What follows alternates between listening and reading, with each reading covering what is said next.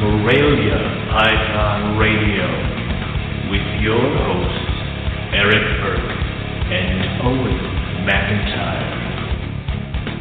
Hello, everybody. Welcome to another episode of Morelia Python Radio. And we are one month away from the Northeast Carpet Fest. I'm looking at the date as I see it up here on our outline, and it's 5 8, which means one month will be the Northeast Carpet Fest. What do you think of that, Owen? That you're wrong. It's one month and one day. Carpet Fest is on the 9th. Oh, Jesus. uh, uh, yeah. Well, I ruined that, didn't I? yeah. Great. Remember what we talked about before the show started? I'm sorry. No. I'm sorry. Please I no. can't, I can't. I can't have this happening in the ranks.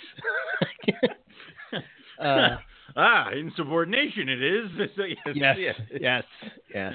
Mutiny, huh? Yeah, it was a simple mistake because technically um, we have the pre-Carpet Fest party, and everyone's who's coming from out of town will be arriving uh, on the eighth. So you're you're so correct. Please So don't so I fire didn't- me. yeah. So, so I didn't tell you, but we're having two Carpet Fest this year. Okay. What? So Alright. yes, yes, we are having two Carpet Fest. There's the regular Carpet Fest, that's the Northeast Carpet Fest, and then there is Uh-huh. the Carpet Fest that is going to wor- welcome Joe and Melissa from the ground up uh, to the north. to the now north. they're members of the, of the Northeast sector right. of the U.S. What? Did they officially move up here, or is it still their kind of? No, they're moving in July, and they're they're Okay. kind of bummed out that they're going to miss, you know, uh, by a month. Um, so I told them that uh, we would do, uh, you know, like the local uh, PA um, Python people, colubrid, you know, reptile people. We get to do a little get together, go swimming, I'll have bring some a corn beers. snake for them. You know, Joe, Joe can Joe can play with one of the So corn Joe can feel That'll like make it. him happy. Yeah. Yeah. Um, I want to give a shout out to those guys because uh, they had Garrett Hartle on last night. Yeah, last night, Mhm. and uh, that was a good episode, man. Like uh, very rarely, like for us, we're just kind of about, you know, finding out about the snake and da da da da da, and how to breed it and how to keep it, and you know, market talk, how to do this full time, all that kind of stuff. But um, they really got into like the person behind uh, reach out reptiles, which was pretty cool. You know, I, I've been toying with this idea for a while about, um, and we've done it somewhat. Oh shit! There goes my phone. Um, You touched goddamn springs. Yeah, yeah. yeah, you heard the springs. You see what I'm talking about? Yeah. I gotta stop doing that. Well, that's good. So- I have a. I, I put a. I put it on the tripod on the table, so I don't have Oh. springs. okay, fair Yeah. enough. So I'm the loser Uh-huh. tonight. Um, So, uh, so yeah, um, shit. What was I even saying? What the hell is going on with me today? I can't remember anything. I, don't think know, it's too much pool work. Something is wrong. Oh no, I was talking about. Garrett Hartle in the episode last night. Anyway, I was thinking Right. about like um, so for the younger people that uh, are just coming into reptiles, they don't really know some of the uh, the founders. And man, what a good idea it would be to have like some of those people on just to talk about their stories. Um, Mm. you know, uh, I think that we already had uh, one of the legends, Eugene Bessette, and Eugene was the first person to quit his day job and breed reptiles full Right. time. And uh, Yeah. Eugene usually keeps Owen in line pretty well. Um, he does a good job at that. Keeps him on the straight and narrow. Um, it keeps me on my toes, yeah, and this has me designated as a non-proven breeding male for the past six years. Thank you for that. Yeah. we also have um, we had Peter Kahl on. Yes. Everybody knows him from, um, you know, uh, boa constrictors, ball pythons, and all that kind of stuff. Um, but uh, you know, that was pretty cool. And talking about some of the stories and just how how the uh, I guess the reptile industry has progressed over the last what 20, 30 years or so. So Mhm. I don't know, Mhm. just an idea that's been kicking around. But uh, anyway, if you get a chance, to uh, to check it out from the ground up, you should definitely do it. It was a really good episode, and Garrett has some crazy stories, man. So it's uh, it's pretty wild. Mhm. Uh, so yeah, tonight we're talking with uh, with our with our good friend Ben. Um, he, for those who don't know, Ben, um, he was what would you say, um, co co-author, part author. He he he wrote Uh, the he section wrote on the reproduction. Yeah, Yeah. and the complete carpet python. Um, and tonight he's going to be talking about reptile genetic testing. So this is something that, that that's like his uh, his baby, his project, something that I think I think will change uh, the reptile industry and take it up another notch. Um, so Mhm. tonight he's going to talk about all those different things. What's that? I, I mentioned this to a few people uh, this weekend that I was talking to, and uh, anybody who had monitor lizards was exceedingly excited about this. So, um, yeah, I'm, I'm, I'm have to, I have to report back, or I have to make them listen to the episode. But uh, they're definitely excited, and I do think it's going to be another pump up. So, yeah, Yeah, I'm yeah. I love this geeky kind of science stuff. Come on. Yeah, no kidding. Um, so uh, yeah, so we'll be talking to him in a second. I don't know. I th- I thought Evan was supposed to call in uh, to tell us how this past weekend went with Southern Carpet Fest, but maybe he's still recovering. Uh, looks like those guys had uh, had an awesome turnout, and um, Mhm. you know everything just seemed to be uh, pretty cool. I don't know. Uh, I don't know. Uh, Terry uh, Terry was wearing a uh, some kind of uh, Yeah.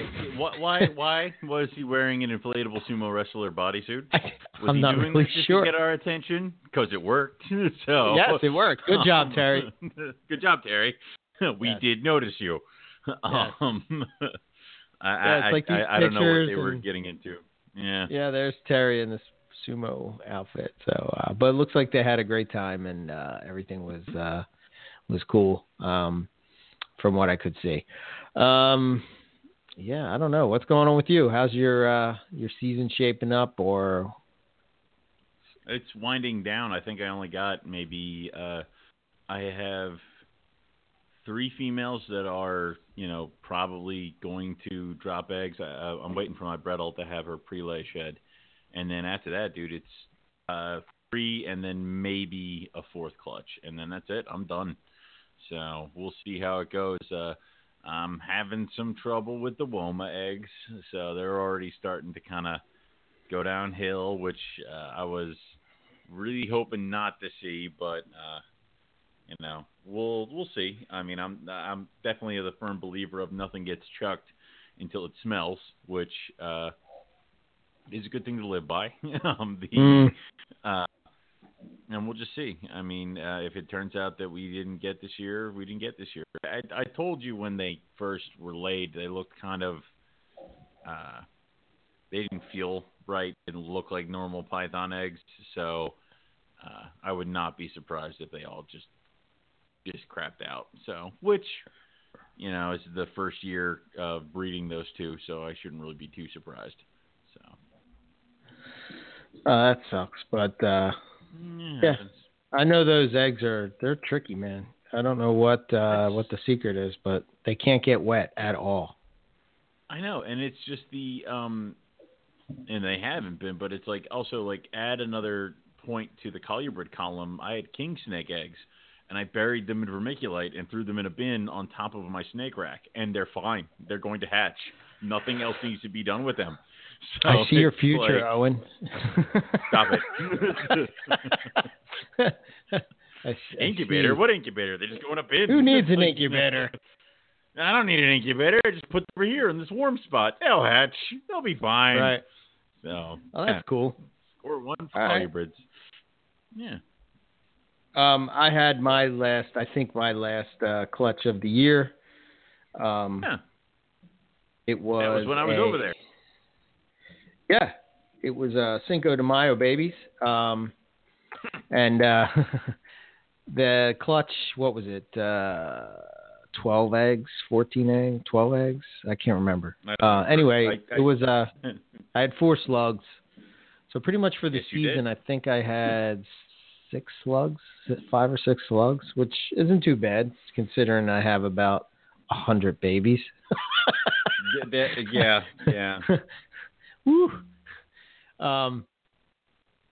So, uh, yeah, it was a granite zebra to a zebra head granite. So my fingers are crossed that I'll be able to hit that uh, super zebra granite, uh, which is uh, basically a Macklot's python. pretty, pretty much. yeah. It's basically Yeah. a Macklot's python. We, we've had that conversation before. So, uh, so yeah, that that's that's the last clutch of the year. I don't think the uh, Ivory Girl is uh, is good. Um, Uh, I think Ivory did Ocelot Jag. Uh, I Yeah. don't think that took, uh, which is fine. It's not like uh, I need. Uh, okay, yeah, I got that one. It's okay. that's right. Okay, um, it's not like I need. Uh, I need a uh, another clutch. you know. yeah, thank you. Holy shit. It's, and it's funny. I didn't even mean to like. I wasn't even intending to come over to your place uh, Saturday. It was one of those like I I I had this. I went down to Havre de Grace. Um, where, you know, I met a few up with a few people, talked with a few people. Um, found my new which is uh, my God, they have this one color mutation where brown and tan, or cream and brown, they look like a freaking king cobra. Like I mean, they, it just looks like a cobra, and like it, it it's so horrible. Um, but I I picked up a, a female snake and I needed to sex it. I'm standing at Andrews and I'm like, and he's like, I don't have a probe kit. I'm like, how do you not have a probe kit? He goes, I don't probe my shit. I'm like, I'll call Eric. So I ended up coming to your place and like staying there for like two hours. oh yeah, Um, yeah. Yeah. So um, and setting a small fire in your yard, but you know it was okay. Yeah, it's good times. yeah, yeah, we times. we were working on the pool today to get it ready for uh for Carpet Fest, but whew, a lot of work. Yeah, But uh definitely. all right, I don't know if there's anything else you want to hit on. Um I'm good. I guess if uh Evan at some point wants to call in, we'll get him at the end of the show um to tell us how Carpet Fest went. But uh in the meantime, let's get Ben on here and let's let's get into this because uh, I'm sure this is going to uh, going to be awesome. So let's Mhm. let's dive in. Hey Ben, welcome back to MPR. How you doing? Thank you. Doing well. How about you all? Yeah, we're doing Great. all right. Good. Sounds What you like been- you're swimming in eggs, Eric. yeah, man. He's I went drowning from in them. nothing to oh, holy shit. Uh, Could be you know how worse. like yeah, yeah. You know how you like don't think that every female is gonna go? Every female went but one. so Is this the most the the most babies you're gonna have in a year? Oh hell yeah, yeah. Yeah. I maybe did four clutches in the past, man. Now it's what am I up to? 12, 13, 13, 13 Wow. clutches. Yeah, yeah, yep. Yeah. That's awesome. And you got That's Womas for the first time. Eric? No, Uh, Owen. or, uh, I got Sorry, Owen. Uh, I Owen? got I got Wo- I got Woma eggs. Um, whether or not they become Woma babies is kind of looking a little dicey right now, but you know we'll see. Got another 30 days in there, and if they hang on, they hang on. So Cool. yeah, it'd be awesome to get those. So before we dive into genetic testing and reptiles, I'm curious just to hear what you've been up to, man. How, how what's what are you working with? And you know, I know you said that you did a lot of we call them royal pythons on here, but uh, you're working with a lot of them. What what made you switch to them? And like, you know, what what what do you have going on, et cetera, et cetera? What's what's new?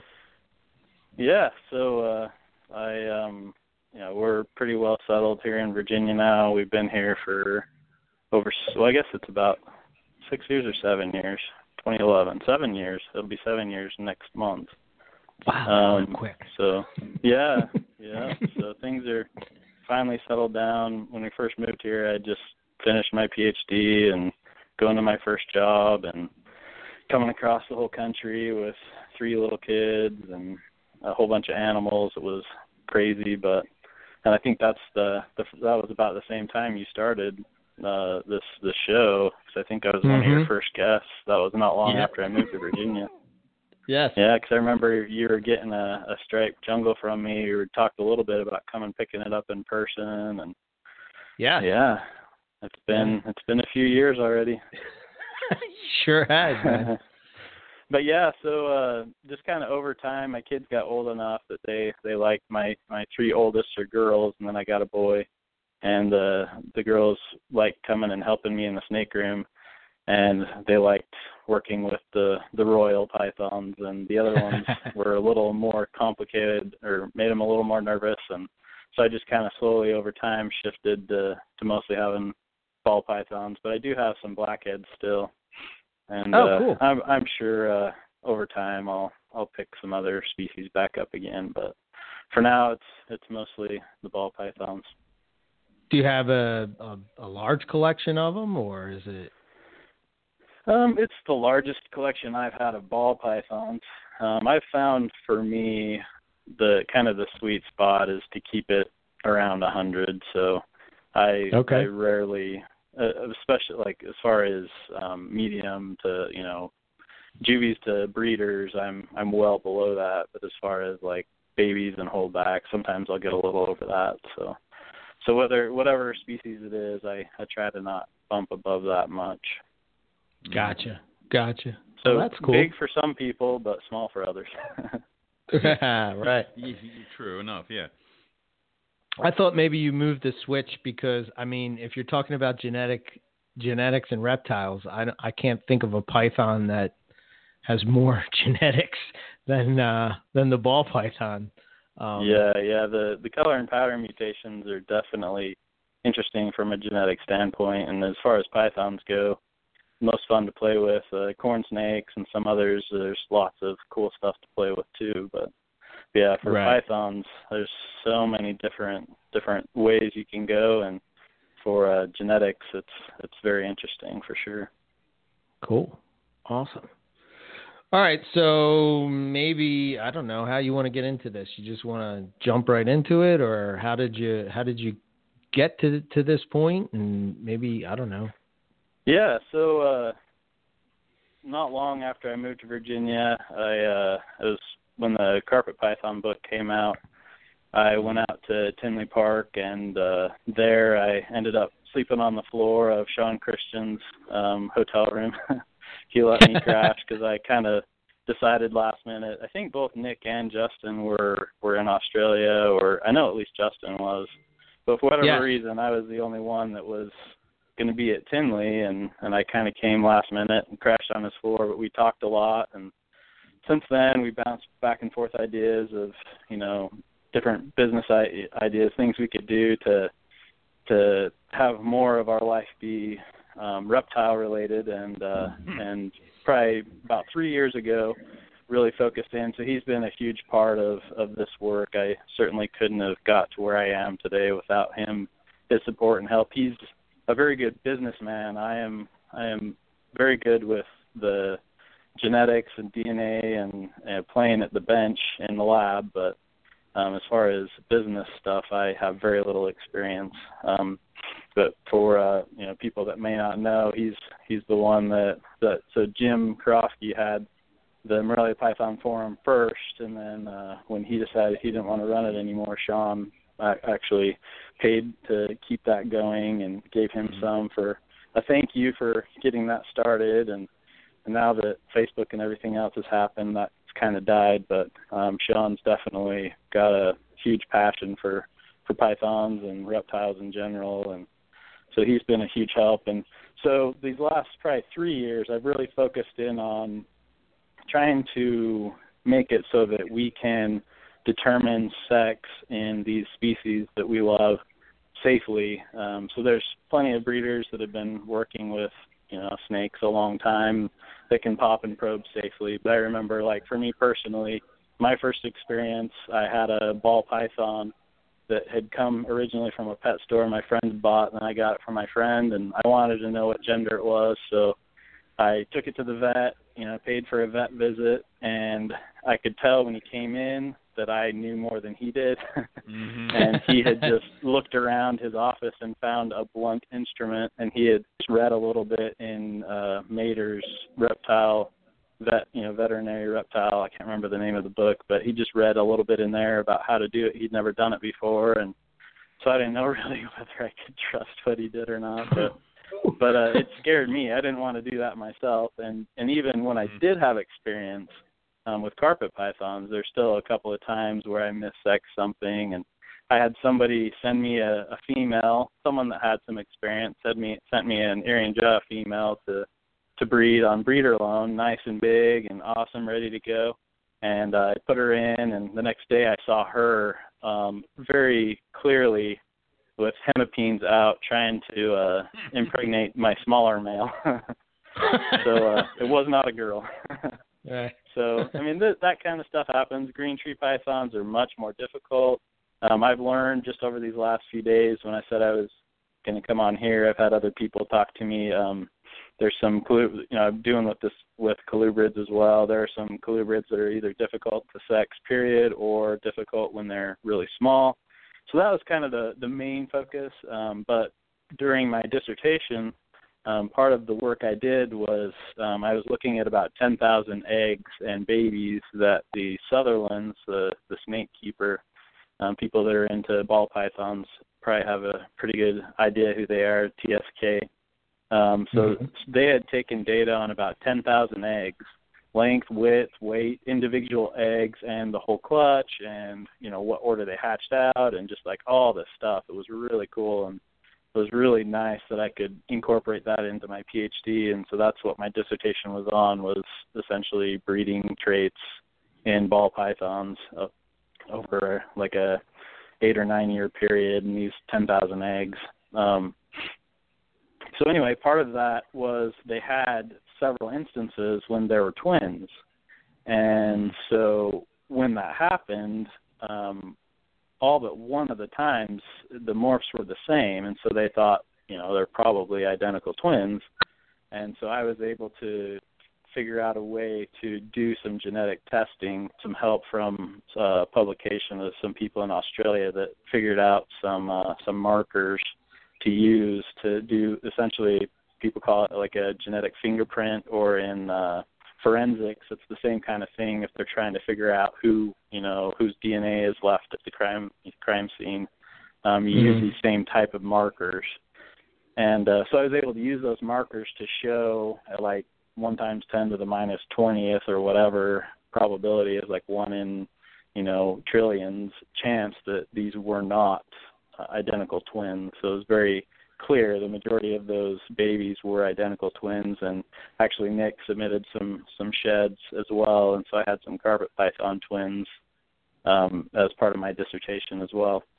And so that's another thing that that I I have been able to do for the last 10 years but I'm going to make that available and uh thankfully now um technology's improved what back then probably would have cost me um I don't know, it's probably close to 10 times what I can do it for now. So I can essentially do it at a price that would be worth people. So, say they want to register um, an, a breeder animal, I can do a DNA fingerprint on that animal and save that in database. And then any babies from that, people have questions, I'd be able to tell whether it's really related or not. Um, we can also do parentage testing. So I had um, somebody um, contact me a year or two ago about a green tree python clutch where there were two sires, and uh, so one was uh, you know worth more than the other, and wanted to know for sure uh, which which of these two males sired because we know, especially from species where there's different morphs, um, like in ball pythons, we know multiple sires happens all the time. Mm-hmm. And so this would give us a way to be able to test and know for sure which which of the two sires actually sired each individual baby, and it would be at a price that isn't too bad. Hmm. So those are kind of some of the ideas um, and things that I have going on. And uh, another thing that would be helpful for people to kind of conceptualize um, what's going on with the DNA and, and genetics and and this testing, um, I, I tried to think of a couple of analogies that I think would help. And so so one, um, the first thing that I think would be helpful for people to understand is uh, when you're talking about DNA and chromosomes and alleles and and uh, you know all those terms. Um, I think a, an easy way to think about it is if you wanted to write down the instructions on how to make, let's say we're going to make a carpet python. So you're going to mm-hmm. write down the instructions on how to make a carpet python. So you have, you know, it's not going to fit on one page, and uh, might even be, you know, such a big amount of pages you can't even fit it really in one book. And so if you kind of think of of the instructions on how to make a snake, how to make a carpet python, think of each page as being like a gene. And this is a little oversimplified, but I think it will help people understand how the different morphs pass, you know, how the Mendelian genetics and and uh and polygenic traits, things like that work when you can understand how the DNA is packaged.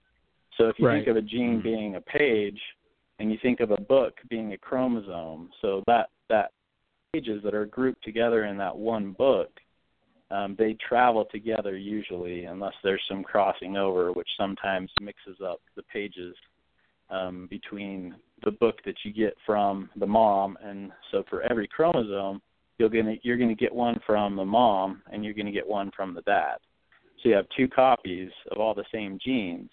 But if you go to mm-hmm. page seven and look at the gene on page seven, the the actual words you got from the mom might be slightly different than the ones that you got from the dad.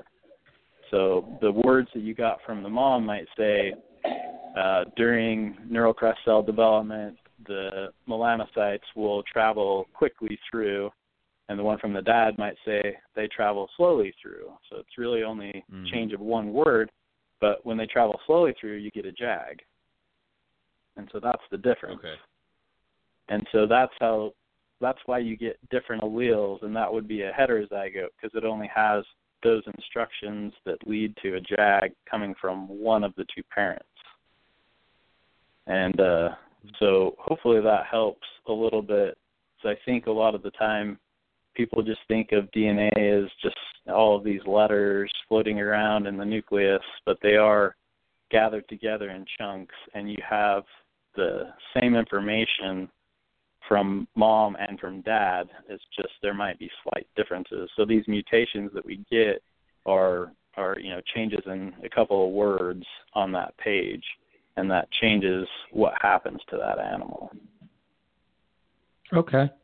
Hmm. Yeah, and that's that's a good way to uh, to look at it. for for people helpful. like for like for people like me and Owen that we need to dumb down, I guess. yeah, that's, that's pretty good, and it's the um. So uh, I, I'm just trying to get the whole concept with the whole like were you taking samples of stuff? Or I guess we'll get into this stuff. I don't. I really want to, you know, go ahead. Am Am I like, taking samples now? Yeah, or I mean, have you like were you running around like sticking every reptile you could get your hands on with a needle so you could have DNA to look at? Or no, and that's okay. that's an excellent question. So that's a, a great question, and that's a okay. big benefit to me. What I'm trying to do. So for a DNA test for like birds, usually mm-hmm. people are going to have to pay sixty seventy dollars to the vet to get that done because you're drawing blood from a bird so a normal person probably isn't going to feel comfortable doing that especially if it's a mm-hmm. three thousand dollar macaw or something um, so in our case it's it's actually incredibly simple so if you decide that you want to send something to me to get a genetic test done all you do is wait for that snake to shed the only enemy you have in saving that DNA information is moisture.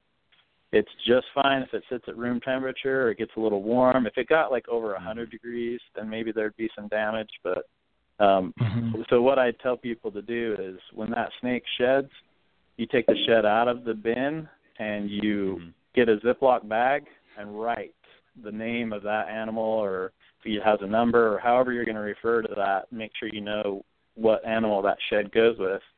Write that on the Ziploc bag. Set the Ziploc bag on top of your cage or your rack, and set the shed on top of the Ziploc bag until it dries out. So just wait a day or two till it dries out. Put it inside the Ziploc bag, and then put it in just a normal envelope and mail it to me. That's it. Ben, I don't think you are aware of how much white lip shed you're about to get from me. Like it's going to be insane. Like it, I, I, there's going to be some. So I'm just letting you know. So yeah. I'm I'm very happy to do it. I've got a whole bunch in my freezer from people that that I've bugged over the years to send me stuff and ones I've kept and I will happily take more. Excellent. So, yeah, that's I the mean- really nice part is that it's very simple. The there's a uh, one researcher that did a test. He left sheds out for nine months, and they still he still got good DNA that he could test from.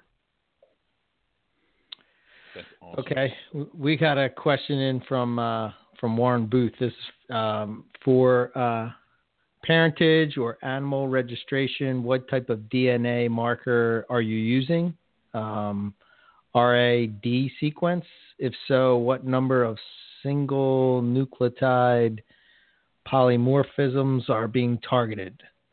in regards to genetic testing, is the parentage or a basic genetic fingerprint to the extent of what you can do? So to start with, I'm probably only going to be looking at so uh, the mark the uh, the the essentially for for Dr. Booth, I know he'll understand what I'm talking about. I'm looking at microsats, microsatellites, and uh, there are several that were in a paper. I think it was Jordan, but you probably know what I'm talking about. Uh, there were Mhm. several that uh, an Australian researcher published several years back, and they're the ones that I reference in my dissertation. And so Okay. there are several there. Um, I to start with, what I found with python, with ball pythons and carpet pythons when I did my dissertation, um, most of the time three markers were enough, and I'm probably going to start with five. But over time, I would like to match like what they do in dogs and and I think birds as well. But I know with dogs, I I think it's around 15 to 20 markers. So I plan to expand out to that over time. But unless people have really inbred so if you have a collection of animals that are fairly inbred, um, Mhm. then you know they might just be homozygous for everything. Then it would be difficult to tell them apart or get unique um, markers for them. But the vast majority of the time, like the uh, the ones that Nick sent me that were from uh, twin granite carpet pythons, they were the most homozygous um, out of all of the samples that I looked at, and but they still did have some heterozygous markers. So so I think five will be okay to start with, but I can certainly expand out. For for my full time job, this is the exact same kind of thing that I do all the time. I've been doing it for for over 15 years, so it's something that I know very deeply, very well, and will be able to adjust quickly if I need to. So, is there a certain? Can you do this at any? Like, if you know babies hatch out of the egg, you can just send the sheds, and you'll be able to tell the sex of those animals. Um, so right now, what I can tell you is colubrids uh, that I've tested so far, which are kind of the mainstream ones: corn snakes, milk snakes, king snakes. Um, just kind of the the like I said, mainstream colubrids. Those I've tested; those all are good. So the colubrid test seems to be pretty good. Um, but what I would ask, so like, there's a couple people that have told me some colubrids they're working with. Um, that I have not tested that genus, I would just ask them to send the parents' sheds as well, and as long as those test okay, I feel comfortable running those. Um, so far in vipers and elapids, um, I'm good, but I would say that's more in beta testing than the colubrids. So pretty much any species that that someone would want to send me for vipers and elapids, I would want to run probably three or four known males and three or four known females and make sure it matches and then I can go ahead and, and run any babies, and I would feel pretty comfortable with that. Um, so colubrids, vipers, and elapids are where I'm the farthest along. And the reason why that is, and Dr. Booth knows this very well, um, the reason why that is is the chromosomes in advanced snakes, which are colubrids, vipers, elapids. Um, if you look at them, so like our example we were just talking about, where you you have these books, those are your chromosomes. So Mhm. in, a, in a king snake, the and with with advanced snakes, you have ZW sex chromosomes, which is not what you have in pythons, uh, which is a really cool publication Dr. Booth was on. Um, but anyway, so the book for a Z chromosome and the book for a W chromosome, the W chromosome book is like half the size. And so it's obviously different. You can see from a long ways away, oh, that one's a Z, that one's a W. If you try to open those books up and figure out what's different between these two, it's really easy to see how different they are. When you look at the books, you know, for the X and Y chromosomes in a python, they look exactly the same. So I've looked Oh. pretty deeply. I the I did some this isn't published or really been talked about much, but I did a very similar um Dr. Booth, the paper he was on, they did rad what's called RAD RadSeq.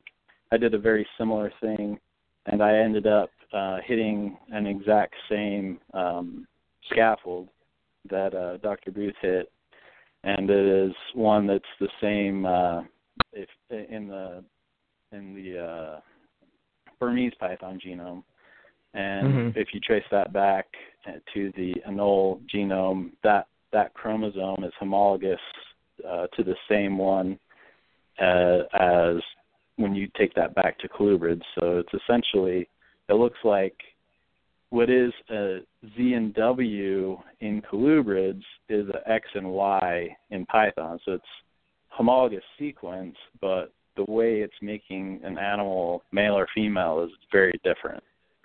So it's pretty cool, and and uh, Dr. Booth has a really really awesome opportunity to be a part of that research. That would be fun. Um, but for me, I'm I'm just trying now that I kind of know a general area. So the the whole Python genome is like 1.5 billion bases, and so now that we've narrowed it down, so we have these, you know, what is it in? I think it's like is it 18 chromosomes. So we have like you know over 30 books, 15 Mhm. for you know about 15 from each parent um, Right. to look in. Well, now we've narrowed it down to just two books, and there's two books to look through. And even within that, I know just a few pages that I need to look on, and it ends up, you know, still being about two or three million base pairs. So it's still a fair amount to look in, but I am getting close. So the bottom line with pythons, I am not to a point where I can just take a shed, any given shed, and tell you what sex it's from, but I do have uh, some sex specific markers that are linked to whatever's actually causing this this sex difference. So I was reading one paper. I can't remember what species it was. I should find it and remember this, but um, the difference between male and female in that sex is literally one base. That one base changes, it's a male. If it's one thing, it's a female. It's just that one base. So if it's like that in pythons, it's going to be really difficult to get down to a point where I know where this one base is.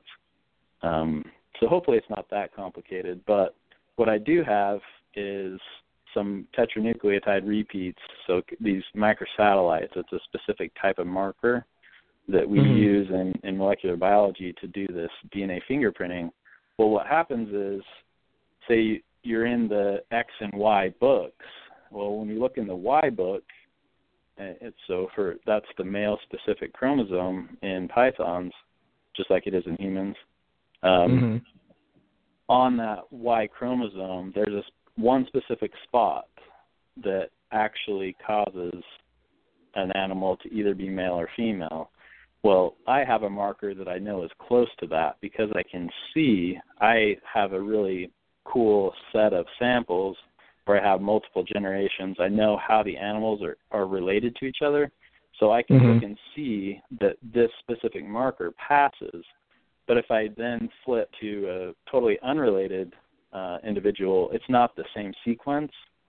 And so I know it's not the actual sex determining, or I'm pretty confident it's not the actual sex determining sequence, but it's linked to it. So So when a Hmm. when a cell divides and it wants to get all that information to make a snake into both of those new cells, that information for sex determination and this microsatellite marker that I have, those almost always travel together.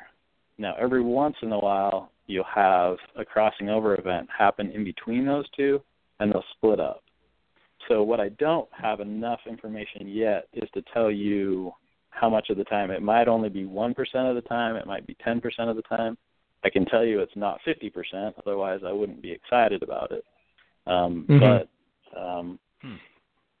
so essentially, what that all boils down to, as far as submitting samples, is if you have a male that has had many babies or you're planning to breed him quite a bit, what I can do right now is you can send me that sample and I can I can essentially do uh, you know a DNA fingerprint on that male, but I would include this marker that I know is is linked to this sex determination site. hmm And so what that allows me to do is if I know at least one of his offspring or his dad or his mom, any of those three, and then him, I can look and see, okay, that marker passed from um, which which of the two. So he's going to have two sequences. He has to be heterozygous at that marker, um, and then I can see which of those two came from his dad, or which of those two went to uh, an animal we know was a male.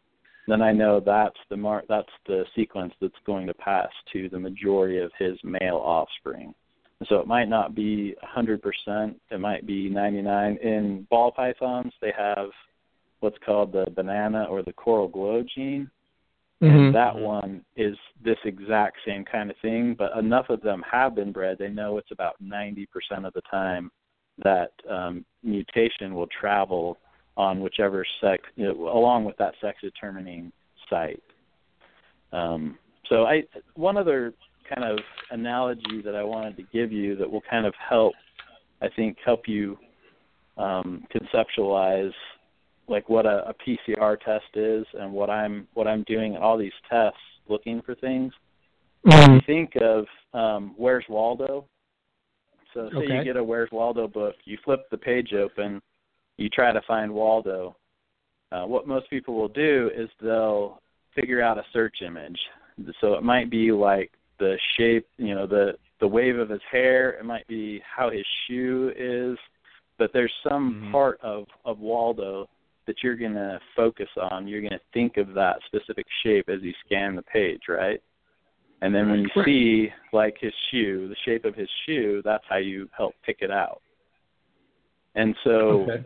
that's essentially what we're doing with PCR. What we're doing is I'm I'm saying there's a specific sequence I want to get, but what I do is I choose a small part of it at the beginning of it and at the end. So we always have to have a forward and a reverse. But what I do is I give it this specific sequence, this search image, to go through all the DNA in the whole genome and then see, okay, that matches up. That that looks like the shape of his shoe. And then we can look and see we can amplify that up a whole bunch of times blow that up really big so that we can see very clearly okay that's waldo. So that's what we're doing with pcr we, we use these two specific sequences that are just scanning through just like you'd scan a where's waldo page when they find the sequence that matches that little search image then it just amplifies it up a whole bunch of times and we have little fluorescent molecules different colors for A, T, C, and G. So it just blows that up, and we can see very clearly what every single base is. And so with all these tests, that's what I'm doing. I'm trying to figure out what parts of the genome I want to look at, and then what specific sequences I want to use to amplify that signal up and see exactly what's going on. Okay. okay. oh, Owen. Oh, I thought you were going to say something, Owen. Oh, I, I, I was thinking about it, and I'm trying to formulate. But go ahead. Don't wait for me. So I'll, I'll figure out how I want to phrase this stuff. So okay. So, all right. So we talked about the PCR. What does PCR stand for? Is it- That's polymerase chain reaction. So Okay. in, in your cells, each time a cell is going to divide, you have to copy that whole genome. And so what um, this is back in the 80s, uh, Kary Mullis, what he figured out was a way to um, take a specific protein and be able to do what's done in the cell, do it outside of the cell in vitro or in a you know in a, a dish or a tube to be able to Okay. amplify up DNA. Okay. All right. Um. so so are you're doing? Are you doing colubrids and stuff now? Like you're you're able to send that to you now, to where yeah, you can. yeah, Okay. yep. Should Oh, that's I awesome. mean, like, are, are are you currently looking for samples of species maybe that you haven't had interactions with? Like, you know, I have my Vietnamese blue beauties. You want their sheds? I'll mail them to you.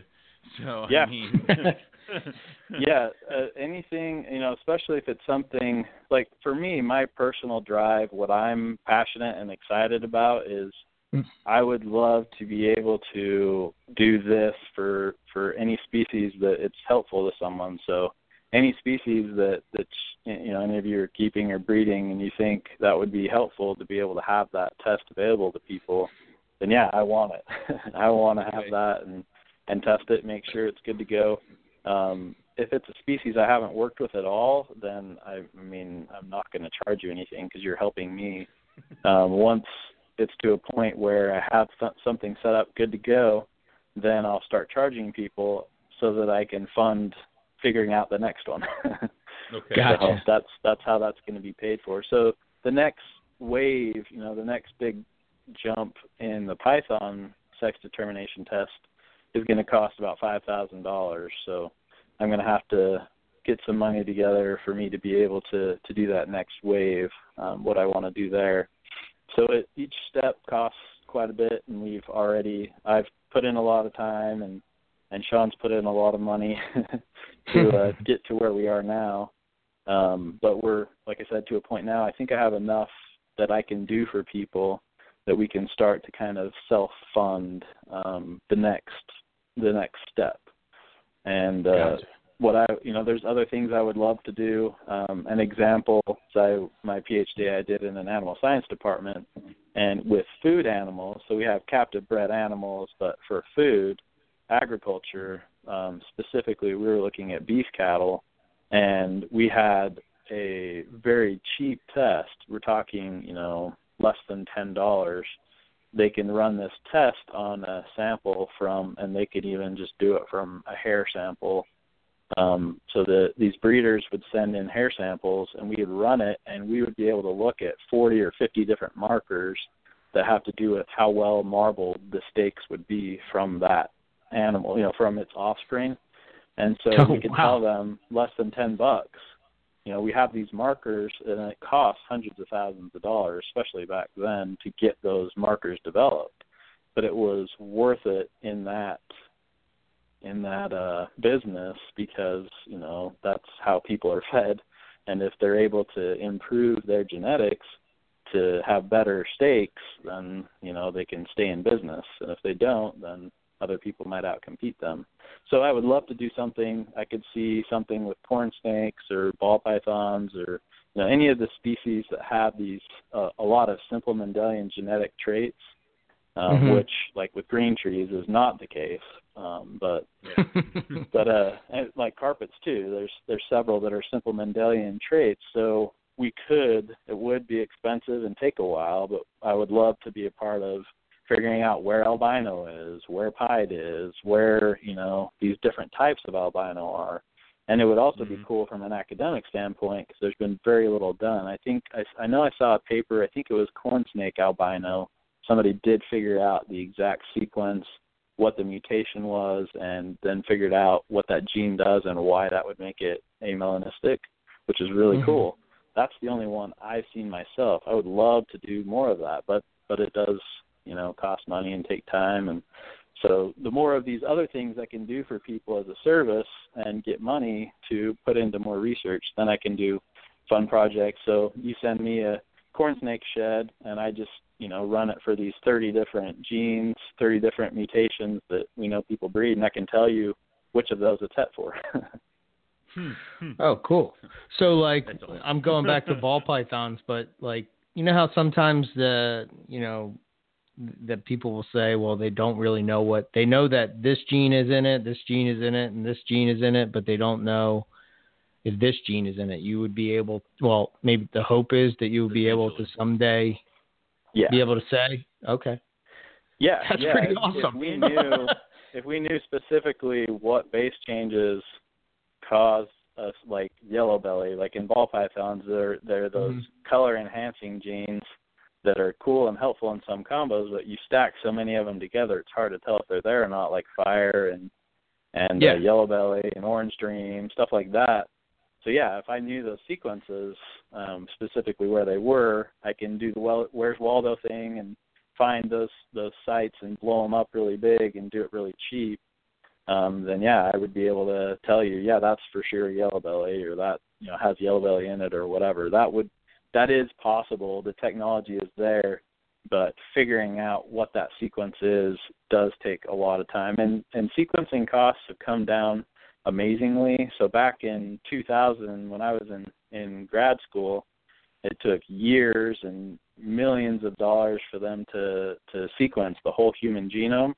Well, this Mhm. the beginning of this year, Illumina, which is one of the next generation sequencing companies, they announced that within the next, I think it was within the next five years, um, they're going to be able to get the cost to sequence an entire human genome down to a hundred dollars, and they'll be able Wow. to do 48, 48 different human genomes in I think it was either 24 or 48 hour period, which is Wow. crazy.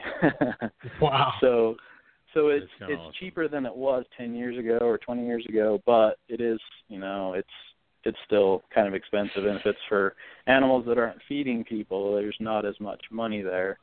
Um but I I hope to I hope there's enough other people excited about this and that can sincerely use this service to help them in their breeding and keeping um, that, that we can use that to help fund do some of these these fun side projects that to this point have been difficult to fund.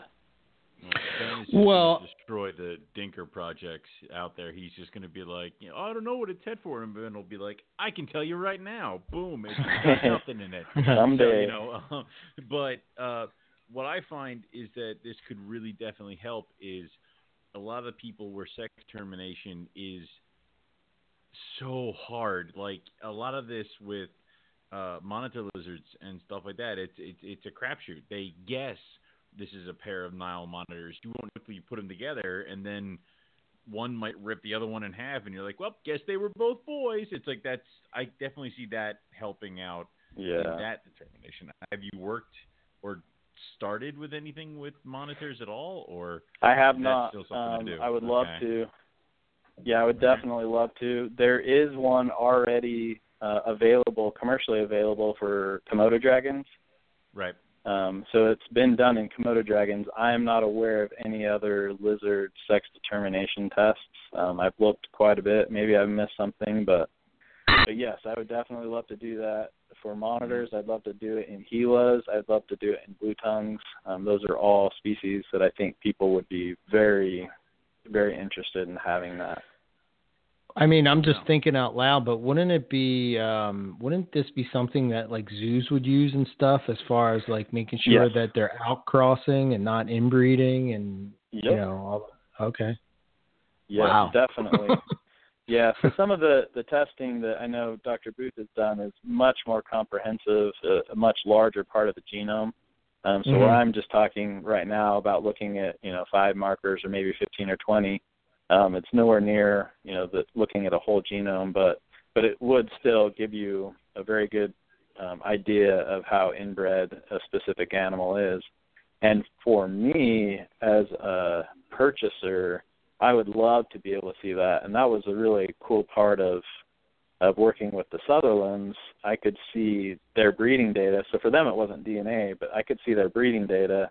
I could see females that were, you know, obviously very good females, had, you know, larger clutches that had higher percentage of live offspring and all this stuff, higher percentage of babies that do really well. Um, so I knew, okay, if I ever buy snakes from the Sutherlands, I'm going to buy them from that female. Um, Hmm. So I like this for me as a purchaser, if people were registering animals, had them there, and were willing to share that information, you could look and see how much homozygosity. So if by that point we have 15 markers, you can look and see how many of those 15 markers that animal is homozygous for. And the more of them they're homozygous for, the more inbred they are. And so, like like uh, Dr. Booth kind of mentioned when he was on on your show not too long ago, um, you, there can possibly be worry worries about outcrossing and and uh, inbreeding. Um, mm-hmm. I can mm-hmm. tell you from captive reproduction of, of vertebrates, which, like I said, in my experience professionally, is mostly agricultural animals. Um, there's way more of a problem with inbreeding depression than outbreeding depression. So I would I would always feel better buying from someone that I know has been doing outbreeding, and if you could actually look at genetic fingerprint, see, oh, you know, they're you know only only three or four of those markers are homozygous out of the 15, I would feel a lot better than the majority of them being homozygous. Well, I mean, wow, that's pretty awesome. I'm just thinking. I'm another thing is is this what you would use to find out, you know, how different species are related to each other? Just uh, is is this the same type of test that you would do, but maybe just more in depth to find that out? That's is... a yeah, that's a really good question. So when you're going to develop a test, when there's a specific, when we call them, you know, assays. So we we want to develop a specific assay. Um, there are very very different markers that you want to use, or different parts of the genome you want to look at.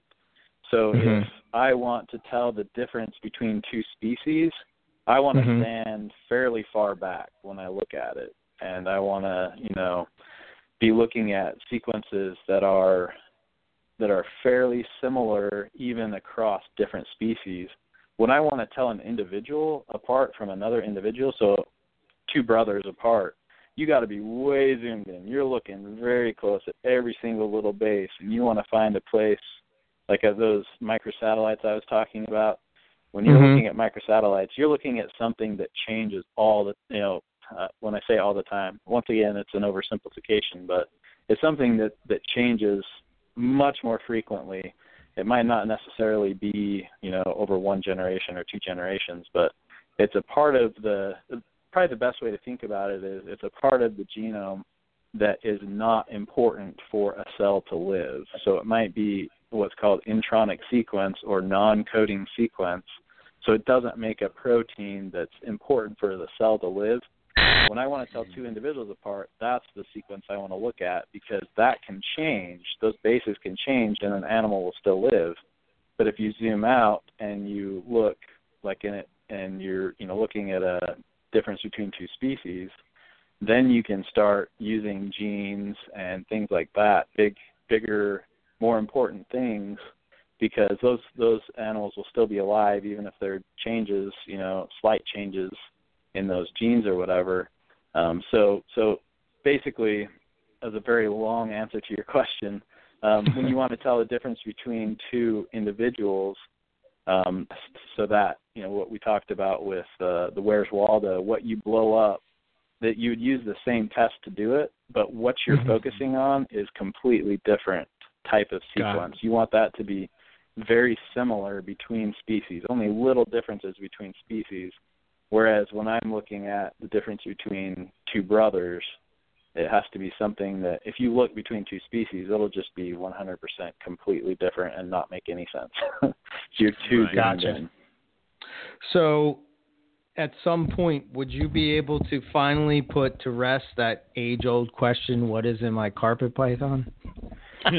that's a yes, that's a great question, and I I personally think there's a lot of people that would love this. So anyone that's into um, locality breeding or mm-hmm. species specific or subspecies specific breeding or whatever, I think uh, green tree pythons, scrub pythons. I, I'm I'm fairly python focused, so that's what I've mostly mm-hmm. kept. But I'm I'm sure it's the same thing in, different boa localities and other species too. But um, yes, yeah, so once we have enough information coming in, um, mm-hmm. so we have enough samples submitted, and what I would like to do is get some very specific sequence. I wouldn't necessarily need to get the DNA. I could just get sequence from people in Australia, but have some sequence that I know came from, you know, this GPS coordinate. Here's the picture of it, jungle carpet python,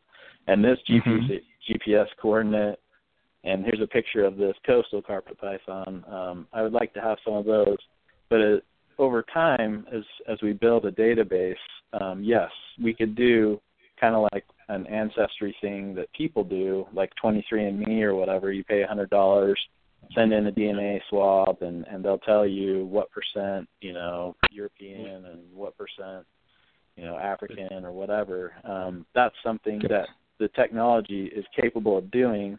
What we would have to do first is build a database, and the way we would do that is if people are registering their breeders with us, we're doing this DNA fingerprint on breeders then we would be building that database.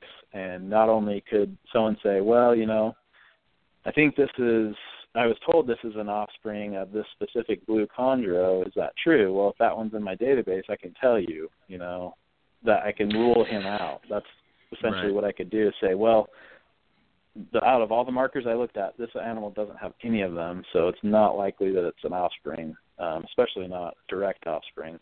But over time, we would also, as that database gets bigger and bigger, um, so down the road, we would be able to do that bigger question of what kind of a, or what's in my carpet python. But that would take Right. some time, and and people being excited and and wanting to to make progress in that. And like I said, I'd love to do it in scrubs. I'd love to do it in, you know, if this if this is a similar thing in in lizard species, I'd be very interested in that too. Um, right now, me personally, I am used to using um, Python markers, but it's so cheap to develop more microsatellite markers um, hmm and fast that I could do that in any species. When I first started, one of my first jobs back in probably 2005 was developing some microsatellite um, assays for I think they were pine beetles, and that took me probably four or five months and a pretty good chunk of money that the PI paid. Well, now for a thousand bucks, um, I think it was a, there's a copperhead one, and you know I just got five or six at the end of what I did, and they got like I was like four thousand or something like that uh, Wow. very quickly. So it's it's way easier to do now. Um, so any species that people are interested in beyond pythons, if there's enough interest, that's definitely something that we can do.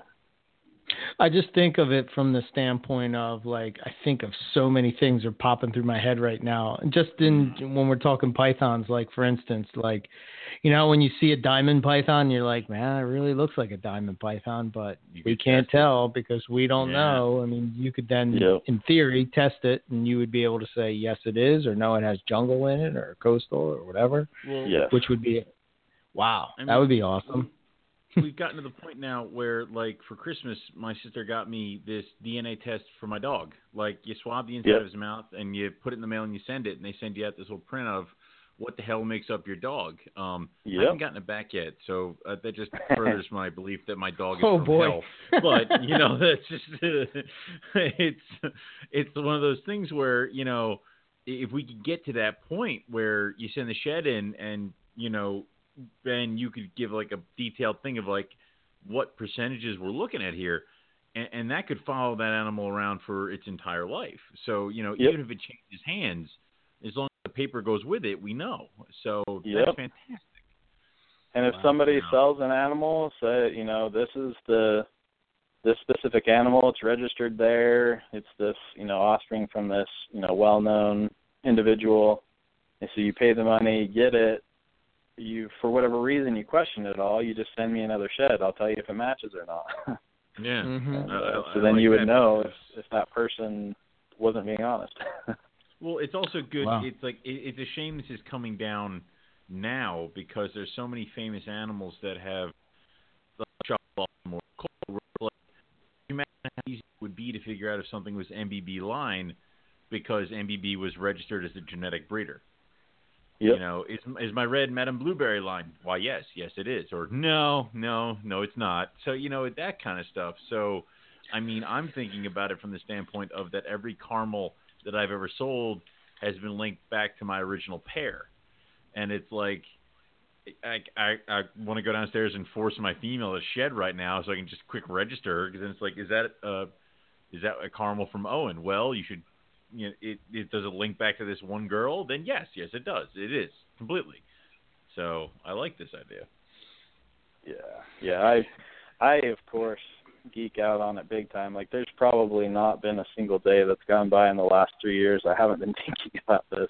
I love this stuff. So I think it's awesome. I think there's a thousand really cool things that we can do. I think everyone should do it, but you know, we have to see how much other people are interested. If there's enough interest, you know, I'm going to run with it. I'll I'll put as much effort into it as I can.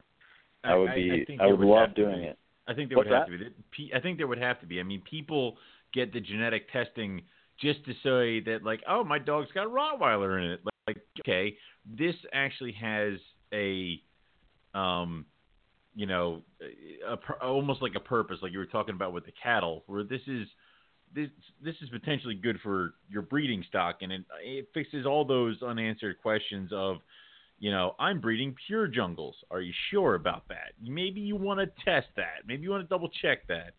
So yeah, yeah.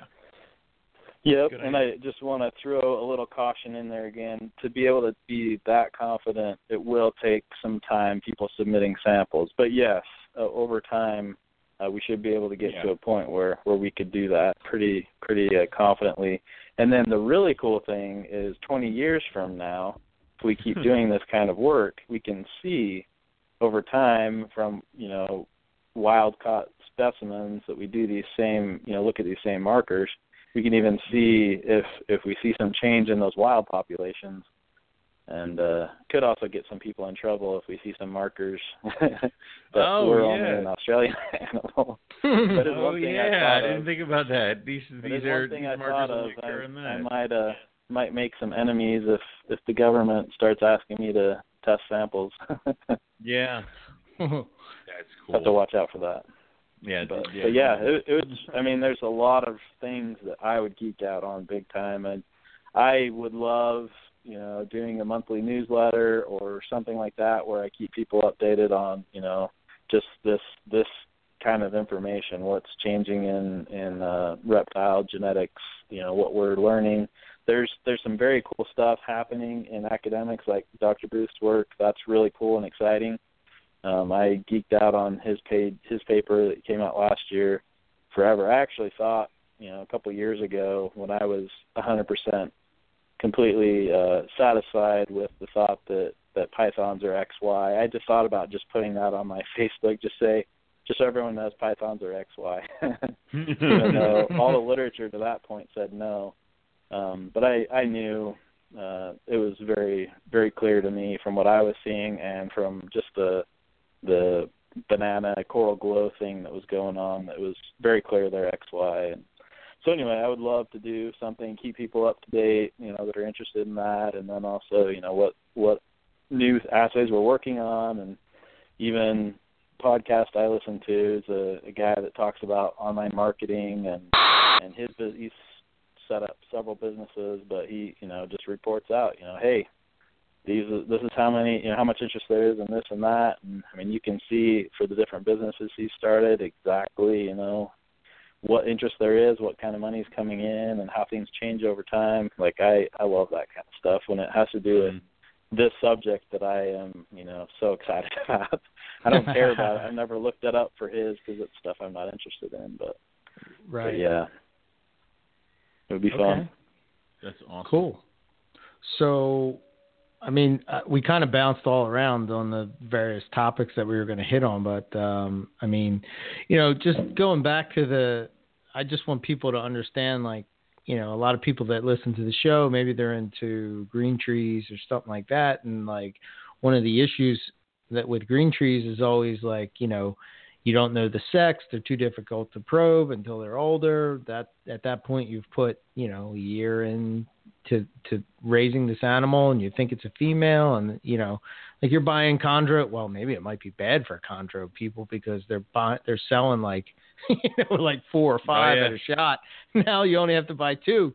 You know, if you could be able to tell what the sex is, you know, that could just change that market entirely. Yes, yes, definitely. And that's probably the people we've talked to the most over the last couple of years um, in developing a Python sex determination test. I think Okay. the people that would be the most excited about that would be green tree python keepers and Mhm. yeah, I so so right now anyone listening um that's interested in that definitely get in touch with me and I'm sure we'll we'll get contact info at the end but but yeah, um I am willing to take take samples in. Um I can test males and be able to tell you if they're heterozygous for the the linked markers that I have that I know are near that site. Um and then uh, I'll be able to give you the best information that I have. Like I said, right now I don't have a large enough sample size to tell you. I know it's 90% accurate, like the ball python uh, coral glow linkage. I I don't know for sure about that, but uh, quite yet. But I I do know that it's pretty well linked. And uh, so anyway, if you send male male sheds in and I test them, I Mhm. tell you, okay, that one is heterozygous for at least one marker then from then on you could send any offspring from him as long as I know, like I said, if I have one offspring that I know is for sure male or female, or if I have at least one of his parents that I know is for sure male or female, then any of his offspring after that, I would be able to do that test for you. You just send me the the sheds, and I can do it. Now I also hope six months from now or whenever I can get that money together to do the next run, I hope I get lucky and I can find the actual site that does determine sex. If I can do that, then that won't matter anymore. So that right now it's a little more tedious. That's why we've kind of waited to to talk about this because we wanted to get it to where send me a shed, I'll tell you what sex it is. I kept trying Mhm. and trying and trying and I haven't gotten it quite yet, but I hope within the next six months or a year, the next time or two that we kind of go through the sequencing, we're focusing in more and more on the spot where it has to be. Um, that as soon as that happens, then that goes away. You don't have to test a male anymore. You just send me sh- any shed, and I'll be able to tell you. I'm Okay. 100% confident that that will be doable. I've done it with many different species um, in my PhD work. I did it with some some sex determination tests and some primate species and some some deer species and you know it's the same types of tests that I do at my work all the time and so it's doable it just we gotta like I said those two books the Python X Mhm. chromosome and the Python Y chromosome are just so similar it's hard to find where the what page it's on and what specific words are different. Okay.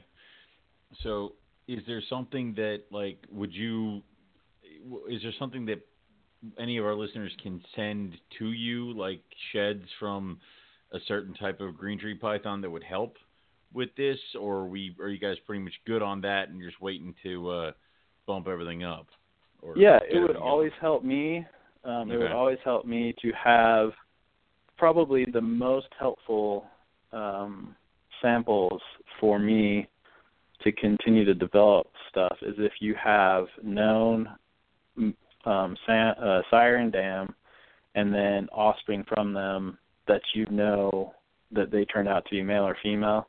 So I know how they're related and I know for sure what sex they are that way Mhm. when I do this the you know the next batch of sequencing what I want to be able to include in the sampling is I want to be able to include groups that are closely related.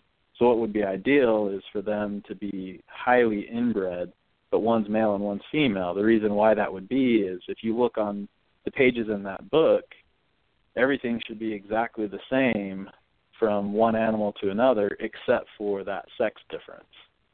And Okay, so, so- if I can have animals that are closely related and I know what sex they are, that's helpful. But then I also want to have another group, the same thing Mhm. that's completely unrelated. And so that way, if I see something that's interesting in one group, it looks like, okay, I'm only seeing this difference between males and females, this might be it. Then I'm going to go to another group that's unrelated.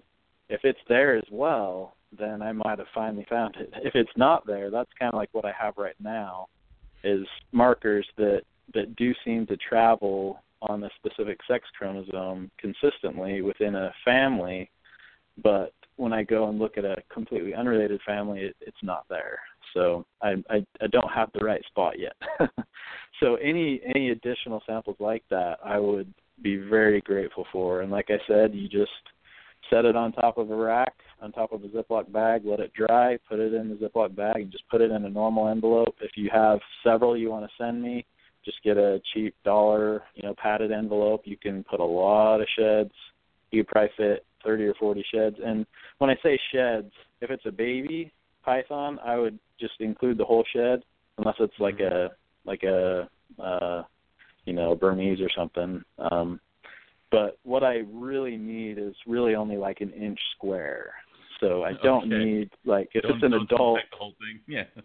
yeah, if it's an adult, you know, Burmese, I definitely do not need the whole shed. just take Okay. just take a one inch square, cut that out. So if it's like the size of a silver dollar or even a quarter, a quarter is probably closer to a square inch. If it's the size of a quarter, or you know, it's always good to err on the bigger side. A little bit bigger than that, that's plenty. I'll be able to do several samples from that.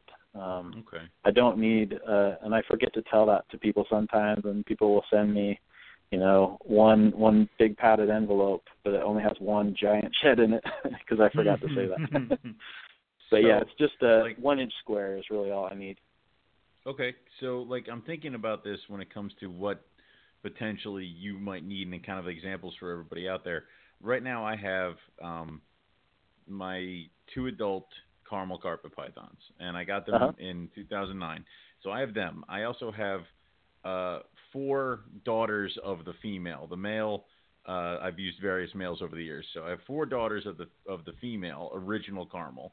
I also have two of her sons, and then now I have two of her grandchildren, which is a female and a male. I should just send all of that to you.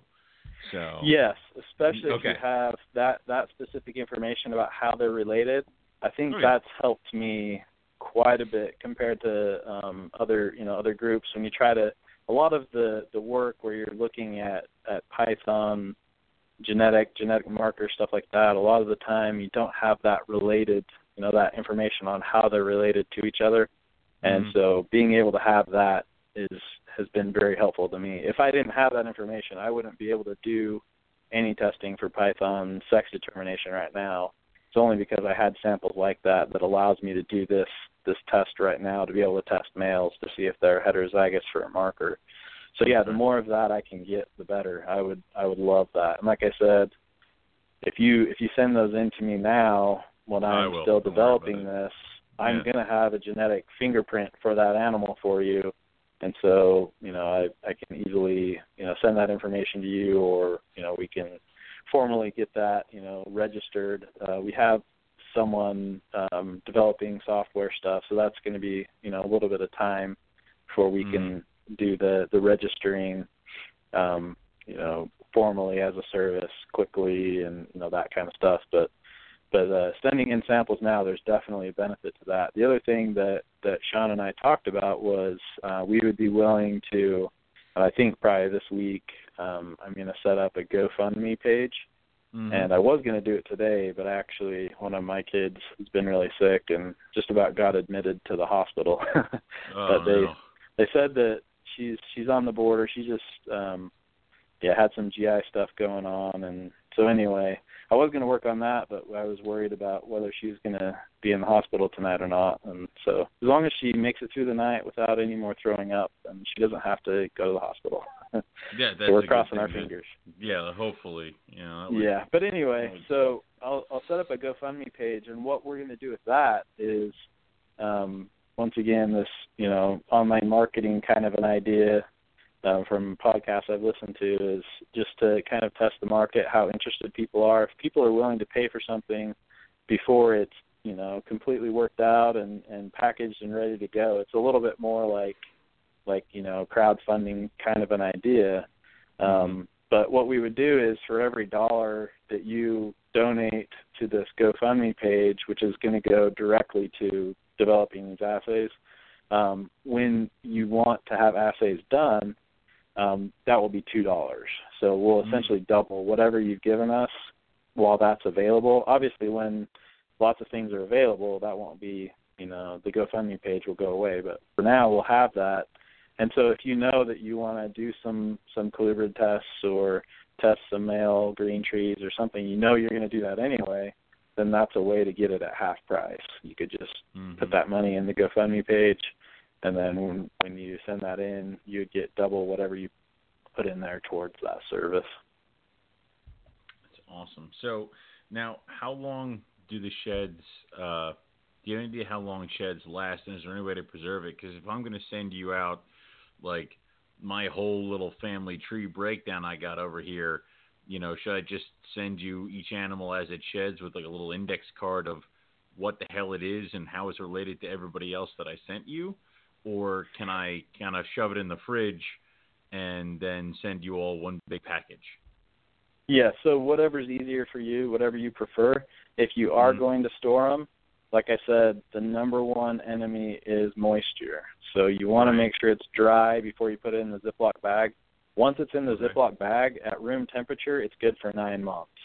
If you Okay, wanted to be extra careful, at least nine months. That's how long the grad student left it sitting out and tried to extract from it, and it still worked. So um, it's probably longer than that.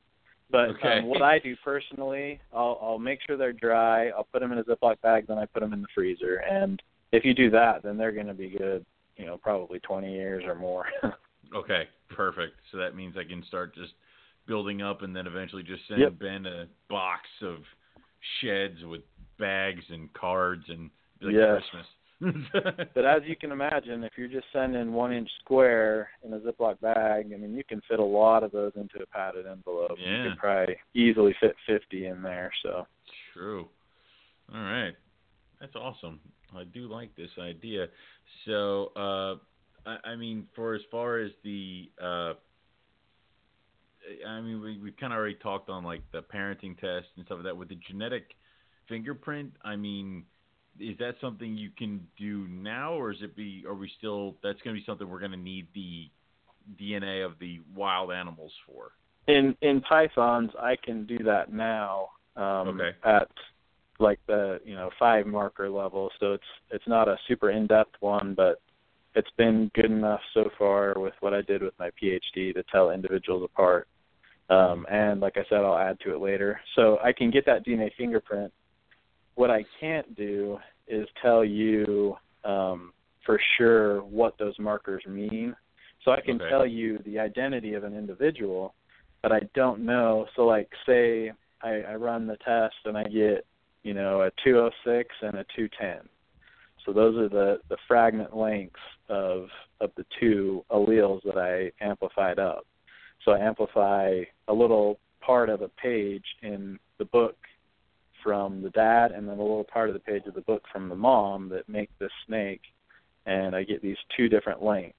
So the the Mhm. page the the words are a little different one you know between what you got from mom what you got from dad so it's heterozygous you have these two different lengths well without a database of known markers i can't tell you what 206 and 210 mean now after i've gotten 50 or 100 or a couple hundred samples in especially ones that have gps coordinates that kind of stuff i might know the only time i've seen 206 before was in a wild jungle carpet from this specific area and so then I'd be able to tell you that. So Mhm. I I just I won't know. But if you send them in now and I have that, then five years from now I might be able to just shoot you an email and say, hey, by the way, your animal is the only one that matches this specific you know wild caught one or whatever. You know that that's when I'll be able to kind of add color to what that fragment length is. Mhm. I hope that makes some sense. It does. Um, well, the eventual idea of this is to uh, potentially kind of uh, maybe even answer some of the questions of how certain genes are passed. I mean, uh, thinking about you know Borneo's blood, short tails, where the genetics are so up in the air, or you know even with us with the axanthic of how you know we really weren't too sure of how it's passed on. Would that be something that once everything is, or when the sample base is large enough, you'd be able to kind of maybe even figure out how that stuff moves around? Um, that that specific type of of project would be very similar to figuring out like where albino is and where right. you know, those kinds of things. Um, and that will be that will take some time and, and focus. And so it just have to be if there's a lot of interest in this kind of stuff and sequencing costs continue to come down, then we could yeah, we could figure those things out. Um, the best way to figure out I think part of what you're asking is is the mode of inheritance.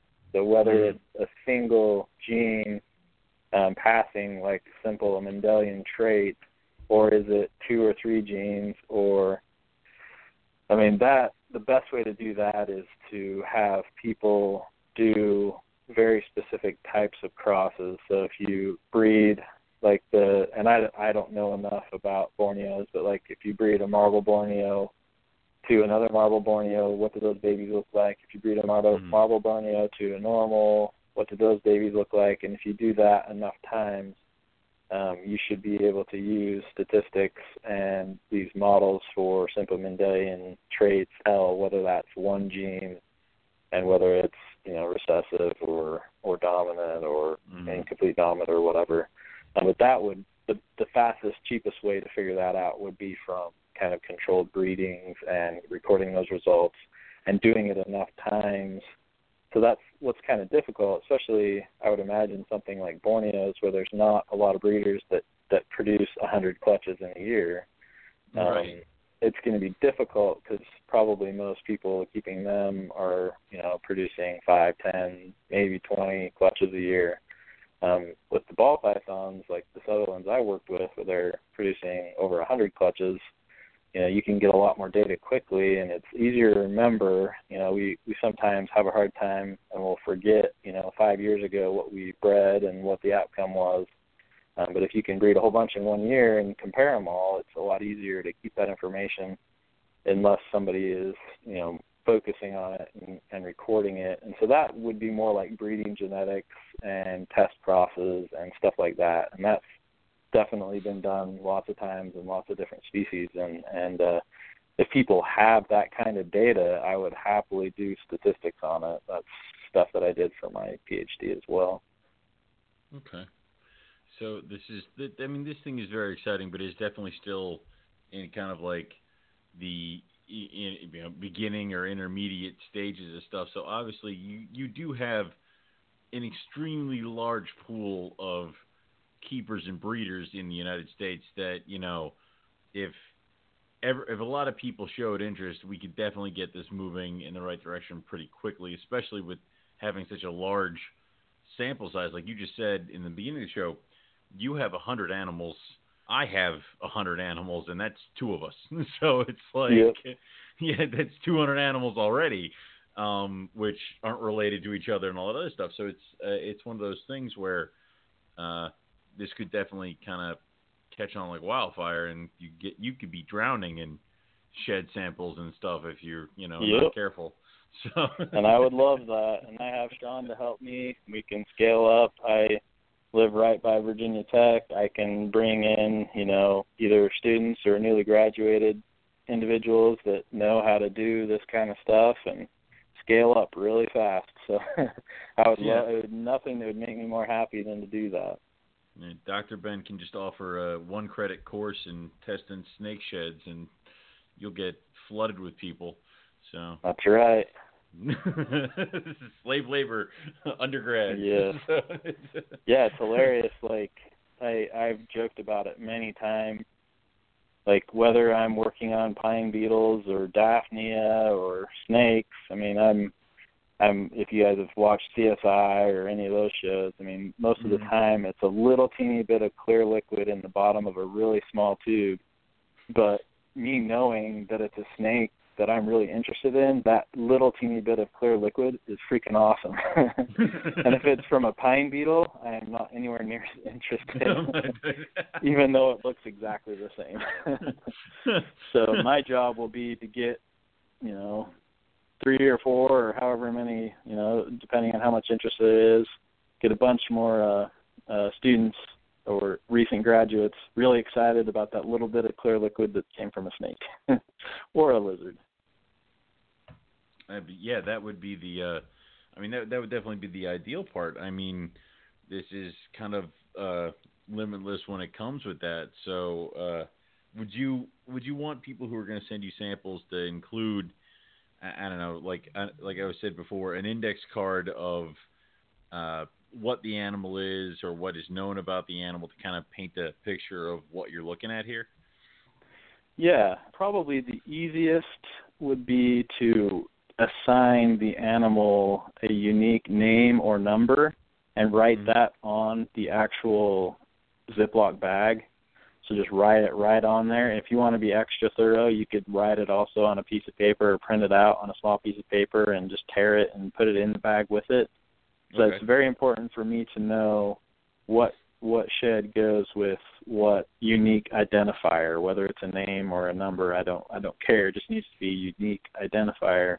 But then just send me an email and say, you know, sample zero zero one is the father of all these animals and sample seven is the mother of those animals and so just kind of give me some some kind of um especially if you have how they're related to each other just do that in an email. The uh, you know. I mean, you certainly could, uh, and I have had people do this where they'll send me um, an index card.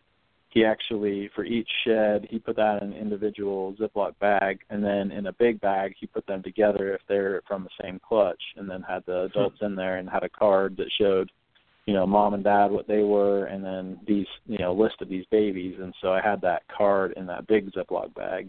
So that's great. I mean, however, the more organized, the better for sure. But if you at least have a unique identifier and send me an email and tell me how those are related to each other, that's like the minimum amount for me to be able to have all the information I need when I do more testing. Okay.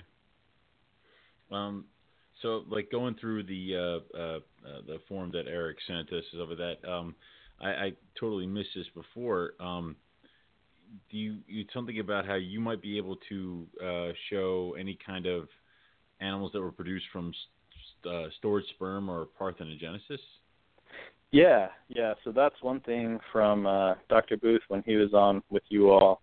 Yeah. Um, he was talking about um, the fact that there's a chance, especially at least what's been recorded in the literature um, in pythons, I would probably be the most worried about um, short tails or or blood pythons.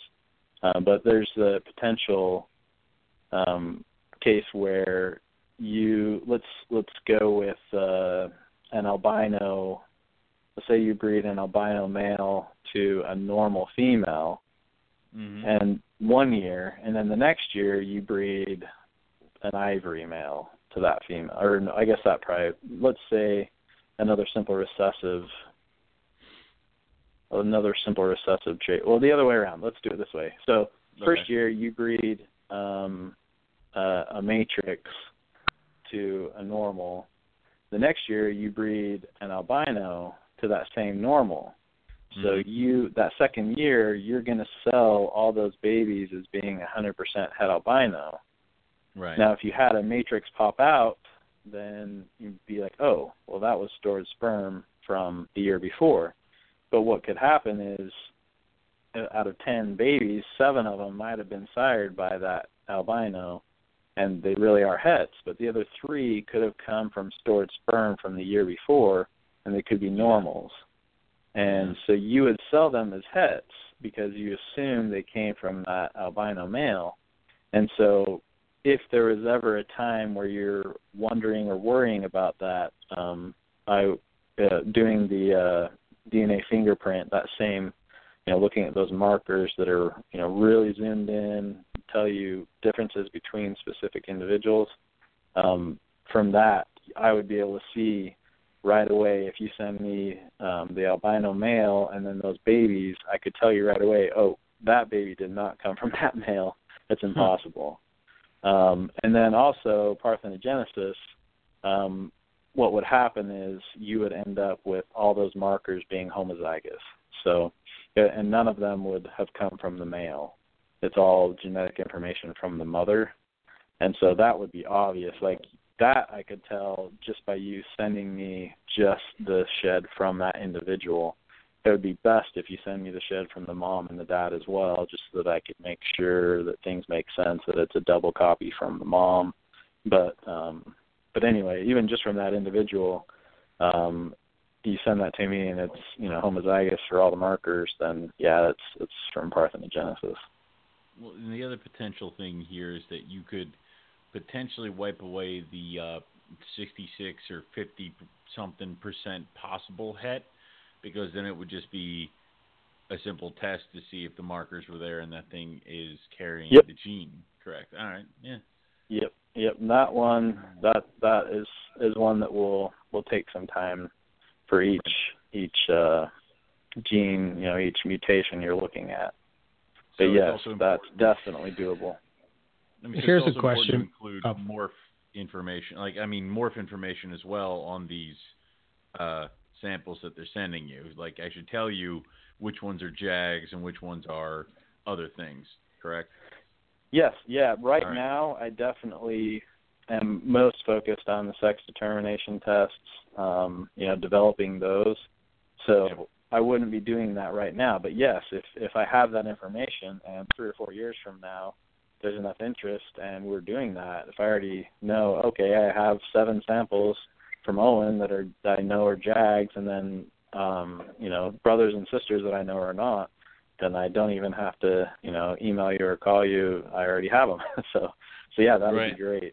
Any any information like I said, the more detail, the more organized you are, the better for me because there's more that I can do with that sample. It will be useful in more tests the more information I have on it. Um, but you know, for what I'm doing right now, I kind of gave you the bare minimum before, and if people can match that, that's awesome. But yeah, any more information and any more um, you know detail and organization you you give me, the even more useful that sample will be. Here's a question, Ben. If you have, you know, you see these uh, genes that pop up and they pop up from species to species, are the markers the same? For instance, like we say spider and jag, is that is that marker the same, even though that it's different be, species? Yeah, that would be an excellent little project that I would love to do. You know, and zebra and uh, is it batik? Batik, yeah, batik. Yeah, and... yeah. I would love to be able to test that, and it's definitely doable. It's just takes time and money. Here's another question: Would you be able to tell? You know how the debate goes back and forth about like pinstripe having a super or uh what's the other one? Um, Spider. Spider. Would you be able Those to tell if that is in in fact the super? Um, if yeah, if I knew specifically where that the mutation was, like in in ball python spiders, um, mm-hmm. it's it's extra interesting because you have blackhead, which is allelic, so it's that you know same page in the same book where the spider mutation is. You also have this blackhead mutation, and it right. actually kind of rescues it. So if you have an individual that got blackhead from mom and got spider from dad, it actually looks pretty normal and it acts totally normal. But when you breed it, every baby is either going to be a blackhead or a spider. So that's pretty cool. Um, huh. But anyway, um, wow. so yeah, if if I know specifically where that is, I can you know do that. Where's Waldo thing? Find that, blow it up really big, look exactly what's going on. Then yeah, we would definitely be able to tell. So if somebody had you know, with spiders, it seems to be very similar with jags. You end up with this all white snake that either dies in the egg premature or just after hatching. And uh, we could just, you know, get a get a tissue sample and and be able to run that and see that it is homozygous for that mutation. Okay. Would it be possible to find out if like lesser and butter, candy and toffee are actually the same thing? Um what yes, yeah, I mean it's certainly possible. What I would expect we would see with um lesser and butter mm-hmm. what I would expect we could see if we can zoom in and look exactly what's going on I mm-hmm. think what we would find is that there are So there's the specific site, so the the specific page where if you have the information to make a lesser, then you're going to get a Mhm. lesser, or if you have the information to get a butter, you're going to get a butter.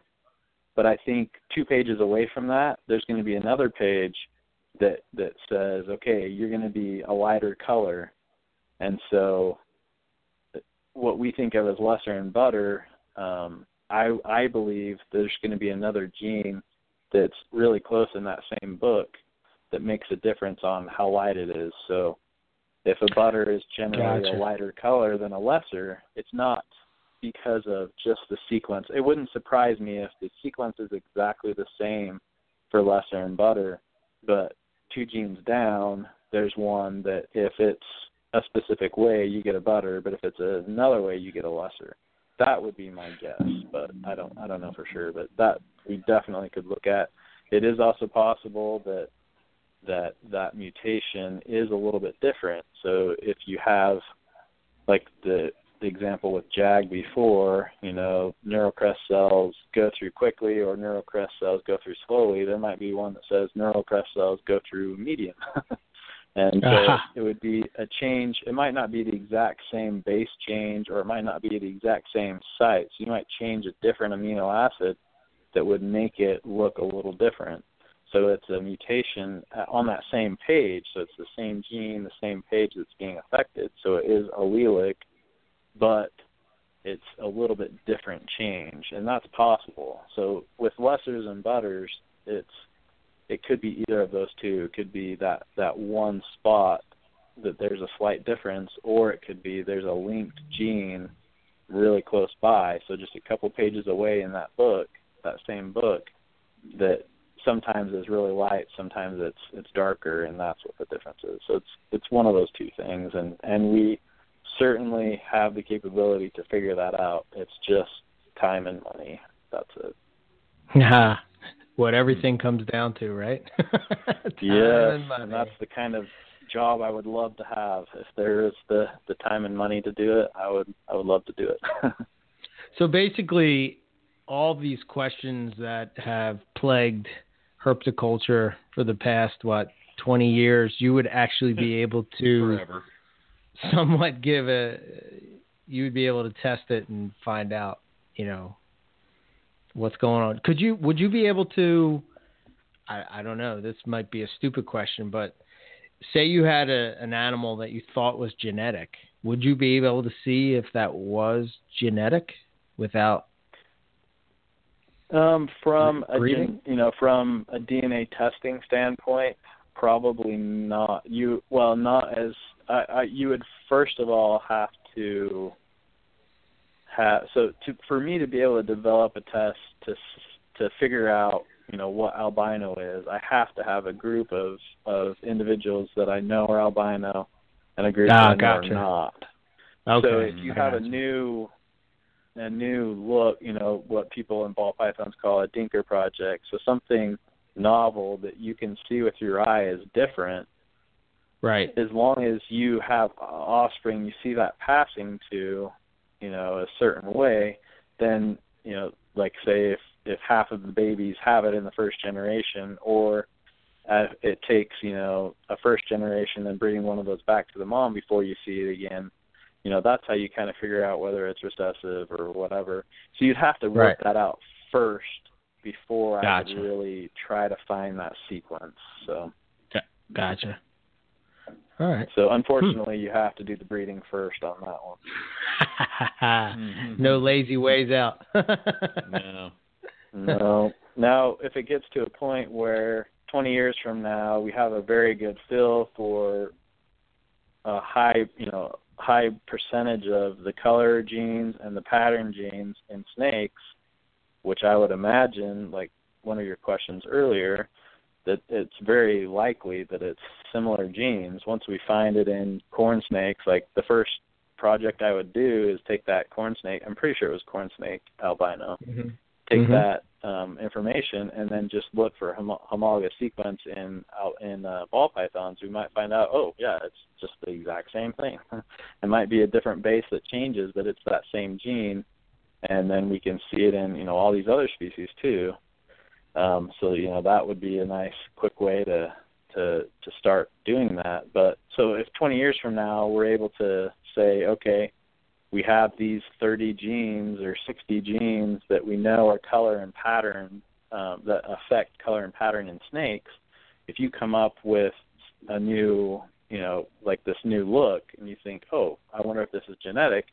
Well, we could go in if you take that animal and the siblings that it was born with, or its offspring, if ha- you know one or two have it and some don't, you know, we could definitely just screen those, you know, known areas that we know affect color and pattern and see if there's a change there. If there's no mm-hmm. change that we can tell a difference, then it's probably, you know, at least in the genes we know of, it's it's not genetic. So in the future, that's something we could do once color and pattern sequence is known in snakes. But right now, it's definitely not. okay. Gotcha. Okay. So I don't know. Is there anything else? I, I just want to make sure we get everything we possibly can out there. Is there anything that we didn't hit on that that you want would want to hit on, or? Mm-hmm. Um, I would say. Well, I guess you know, I'd say all these things are are available, or you know, send me samples for this or that. Um, I, I wish that I could have got more things set up today, which, like I said, I ended up worrying about my kid being sick. But um, Mm-hmm. within the next few days, um, I I plan to have a business name, which I won't give it out now because I don't want people to set up Facebook with that name. Right. For it, but- Mm-hmm. Right. um, so we'll have a business name. We'll have Facebook and Instagram. Um, we'll set up the GoFundMe. We'll probably have you know Twitter, other things as well, just so other people don't try to take it. um, right. But probably Facebook is where we'll be the most active, putting out new information. Um, Okay. We'll also have a website so that you can read about these different things, and I'll have I, I the way I see it is kind of, you know, if you're interested in colubrids, click here, and then I would give, you know, specific information or choices about information or tests for colubrids and then pythons, and then hopefully expand that out over time. But um, probably the the best way to figure out what that will be, um, what I can tell you right now is um, my business page, which now is you know mostly ball python stuff, but it's Reptile Genetic Services. So if people Okay. remember Reptile Genetic Services, um, you can do that either on Facebook or Instagram. Um, also, my phone number. If you just Google my name and and uh, and phone number, um, it should come up. I think it's still on the Australian Addiction Reptiles page with Justin, but I think it's also on Facebook too. But anyway, um, that'll be, you know, kind of the next thing um, for people to be able to know, you know, what's going on. If you right now are interested in sending things in, then just go ahead and contact me through either Facebook or Instagram um, on that Reptile Genetic Services. Um, you'll get me, and I check that multiple times every day. I can answer questions, and as far as pricing, um, for the colubrid test, um, what we talked about, we're pretty sure will work is um, fourteen ninety nine for like a single animal.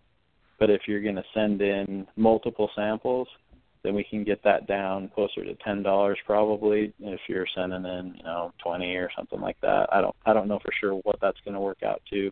But over the next, you know, few days, we're gonna, especially if people are contacting, wanting to send that'll that'll put the weight on us. Okay, you got to make a decision. um, so so that but that's the kind of price range for for sex determination. When I have that all worked out, I know exactly where it's at, and I have a good test for it, like with the colubrids.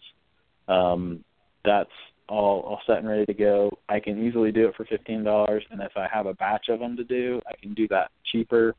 Um, each batch for me it would be at least fifty. If I have a hundred, that's a really nice clean batch that I can put through, and that's really cost efficient with reagents and time on the machine and stuff like that. So I can do it cheaper for you if I have a batch.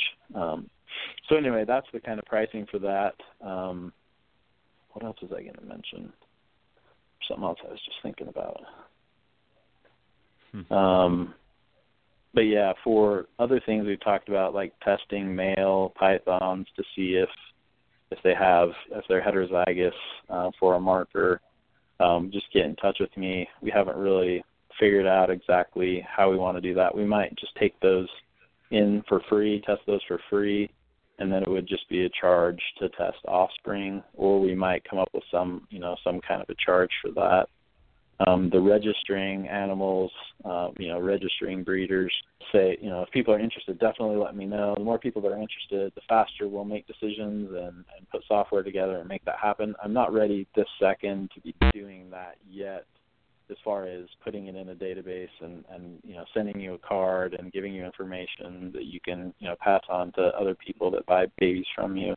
Um, that's not quite there yet, but I definitely can do the genetic fingerprint, have that you know, ready to go as soon as we have that database and kind of have that flow where we, you know, can send you card back or whatever. Um, you know, I can do the the hard part right now, and then when that infrastructure gets built, then we can, you know, send those out to people real quick. Awesome. That's awesome stuff, man. Um, I did uh, share your uh, Facebook page, Reptile Genetic Services, over on our uh, Facebook page, Morelia Python Radio. Um, I'll share it in the chat as well, so everybody has it there. And then um, once you get the GoFundMe and all that stuff, just send it over to me, and I'll, I'll make You'll sure it's all that out, linked in the show notes and stuff like that. So Great. so people yeah, can check it out. That, this is the other thing I was going to say. Any of you that uh, I know there are people listen that work at zoos, um, have something to do with uh, veterinary practices. Um, if you have contacts, people that you know work with a lot of colubrids or you know any anything or uh, pet stores, if there are pet stores that would you know want to offer, would be a pretty simple thing to to offer. You know, just be a little card inside of a Ziploc bag um, that they could sell in the pet store along with the snake, and then when that snake sheds, they just send it to me, and I I sex it. Just any way that we can find people that would appreciate these services, then the more money we can have coming in to develop new assays. So, um, the, you know, vets would be another place we could potentially, you know, find customers. Um, and then zoos for the venomous stuff, especially in my mind, I I haven't been in that in that um, you know area very much, um, so I don't know for sure. But it seems to me like that would be a great application for a sex determination test, which Hmm. everything that I've done so far, which isn't a lot, but what I have done so far, it, it works great. Um, should should work well. And so, if any of you that either work at a zoo or have contact at zoos, if that's something people are interested in, um, you know, once again, if they can send some known males and females, and I test them, and that works out, then we can start accepting samples and do that for them, and you know, obviously give good good discount on on group. You know, if you're sending a batch of 50 or whatever every six months or a year or whatever, you know, we give you a really good rate. That's awesome. That's awesome. Yeah. Really cool. Man, that's uh like I said, uh, you know, I, I gotta I gotta go back and listen to this again. There's a lot tons of info in this thing, but uh I much. think that I think that you know what you're doing is could really change. I think it would kick us up a notch. You know, I think it would Mhm. make us, uh, you know, I, I, you know, just with the parentage and the, the the you know finding out the genes and all that kind of stuff. I mean, there's just so much potential for what you're doing. Yeah. So, any way we can Yep. help you, man, we're here for you. Um, yeah. I appreciate it. That'd But, be a uh, cool thing. We can get it going. yeah. So, uh, all right. Um, I guess I don't know anything else that you want to hit on before we jump off, or Nothing, nothing else. I'm, I'm just excited, and I'm excited we're to a point where I feel like we're ready to everyone know what we're working on, what we're trying to do, and and look and see how excited people are. And I hope that, like you said, this, you know, it takes off. That would be beautiful. I would, I would love that. That would be a lot of fun to to be a part of that. To do this for your full time job? Oh man. Yeah. That's the dream, Play right? clear liquid in the in the bottom of a little uh, a little tube. that, you know, is all reptile stuff. I'd Yeah. be smiling ear to ear every day. All right, man. Okay, cool. So yeah, when you get that, um, uh, Brendan, you're you're late to the You're to so the late to the so party. late to yes, the party here. yes. I mean, the idea God. is he We've he wants to know that. if we can put to bed the age old question of what is in my carpet. yes, yes, yes. At some point. Yes, Uh, over time. It'll take some time, but over time, we hope to have a database together where we would be able to do that. Yes. Right. Mhm. Cool. All right. Um, all right. Yeah. I mean, if you have any updates or anything, even if you just want to pop on the show for, you know, just to, to let us know where you're at or you have something new or something that changed or anything like that, man, just reach out and let us know. And uh, when you get all that other info, just let me know and we'll share it all around. Awesome. I appreciate it. Yeah, and let Yeah, us know what absolutely. you're looking for uh, sample wise. We can always throw out there saying that you know, hey guys, Ben needs this, and everybody send Ben this. So that works with us. Are you Yeah. sure you want that to happen? Yes. I would say for now, number one on my list would be, like I said, family groups of pythons. And uh, Right. you know, if you got mom and dad and known and and that are known sex, you know, any any groups like that, send them on in. Any python species, and, and if there are any other species people are interested in, you get you know, a group of people that that uh are contacting me for a for a species, and uh, I'll want to put the effort in and make it happen. Yeah, I don't know if you know Ben, but I'm up to 33 species of python. I can I can make that happen for you. That's awesome. You're a good person to know. And uh I got the I got the rest. Whatever he doesn't have, I have over here. So yeah, we're good. This is Yeah, and with all Yeah. those- all those species at your house and all those eggs and babies at your house, that's making Mhm. it extra tempting to come to Carpet Fest. Isn't it? oh yeah. Yeah. come on, man. Oh, yeah. You're not I- that far. I'm- I've been talking to my wife about it. I think there's a decent chance I can pull it off. It's is it June ninth? June 9th, June yeah. 9th. Yeah. June I think I might be able to pull it off this year. Oh man, we'd love to have you there, man. That would be awesome. So Definitely. cool. All right, man. Uh, well, we're gonna get shipping. shipping. Look, you cheap ass. You're gonna. It's a friggin' envelope. thing? If he's gonna be there, you know. He's like, Ay, hey, ay, you're- ay. Nothing wrong with you that. it's like- Yeah, Bring your see? shed He's to fine Carpet with it. Fest. God, God, Eric. and any anyone that is too cheap, bring them to Carpet Fest. If I'm not there, then give it to someone who's not cheap, and they can send them to me. there we go. Even better. I'll just leave all my sheds at Eric's house. Perfect. See, a plan is See how that goes. Oh my goodness. All right, No, Ben. I'm gonna I'm gonna try to come. Ah, that would be awesome, should. man. Yeah, sure. Um, yeah. All right, man. Well, we're gonna uh, we're gonna bow out for tonight, but thanks for coming on, and uh, yeah, keep us updated, man. All right, thanks a lot. I appreciate it. All right, It was man. good talking to you, Ben. Talk to you. Bye. So, what do you think, Owen? What do you think? I A lot think of cool it's stuff awesome. there. And I think this is this is stuff that like like dude literally talking with Andrew, he's like um he's got his black throats together. And he goes, "Well, I think I have uh he's like I have a male and potentially two females in there."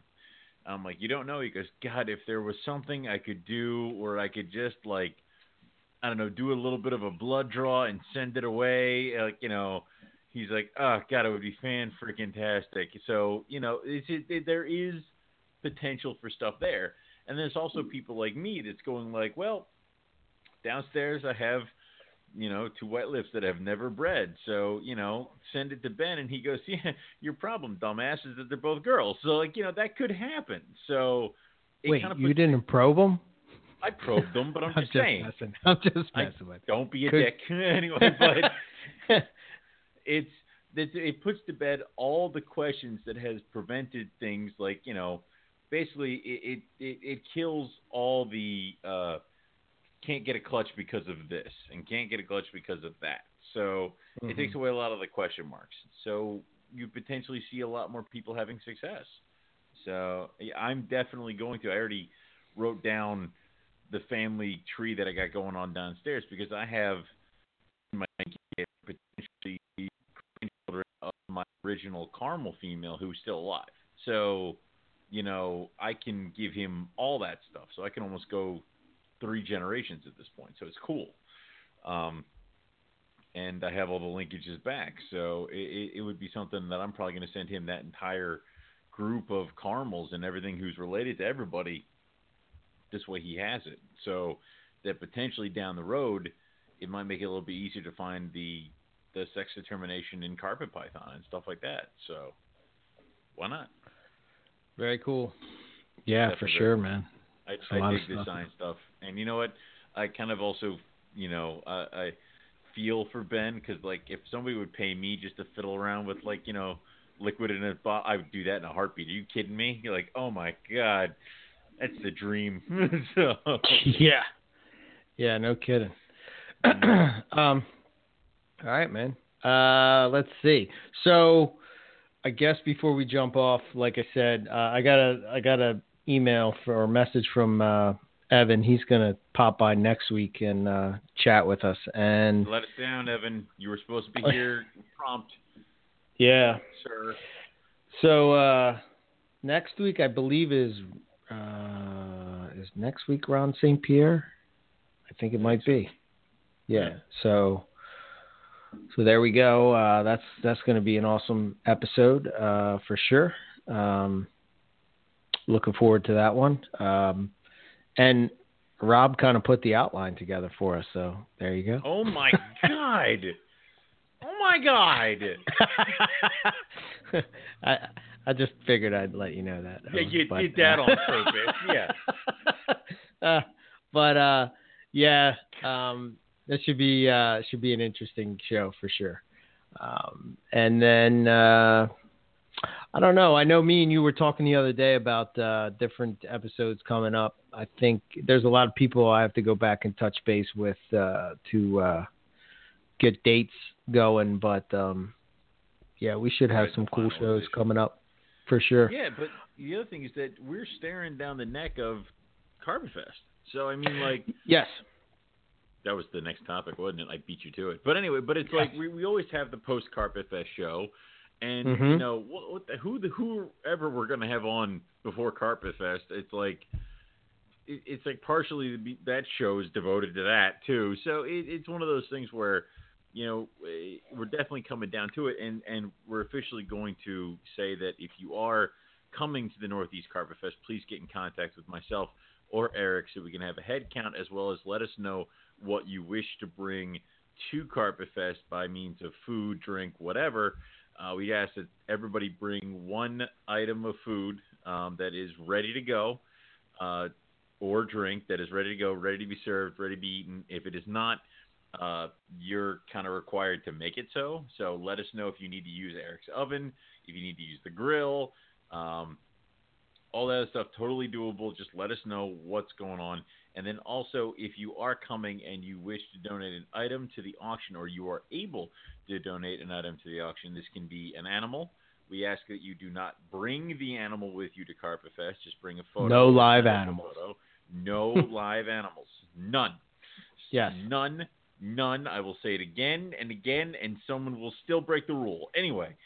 Yes. Um, you can put the animal in the auction. Do not bring it. Send bring us a photo because we will be having the online auction as well. So someone might win the animal who isn't at Carpet Fest. So definitely put animals. You can bring vouchers and you can bring items too. You can decide that you want to take the logo from this year and print it on something really cool and bring that and throw that in the auction. You can decide that I think uh was it Keith McPeak last year just pulled out his buck knife and threw it into the auction and it was like, all right, cool. So you can do all that. So it's like, don't worry about it. Everything's fine. A lot of stuff's going to be taken. Um, and like I said, you can put an animal in the auction. Just do not bring it with you. Send us pictures. We will put it in the auction, and then the winner will contact you about getting the animal to them via shipping and stuff like that. Also, if you win any auction item, shipping is on you. You have to pay the person who's going to ship it to you. So there. I think I've covered all the bases. Yeah, right? we're gonna get more. in- Yes, yes. Starting probably this week, we're gonna be more intense. Uh, But now that all the other Carpet Fests are over, like we've done Right. before, we didn't want to step in their spotlight or whatever. But now, now it's our uh, time to shine. now it's our time. So, Release uh, Ian Bissell. on things. Yeah. Yeah. Uh, You know, if you're interested in helping out, by all means, man, you know, get in contact with me or Owen, and uh, we, we're more than happy to help you. I mean, more than happy to have you.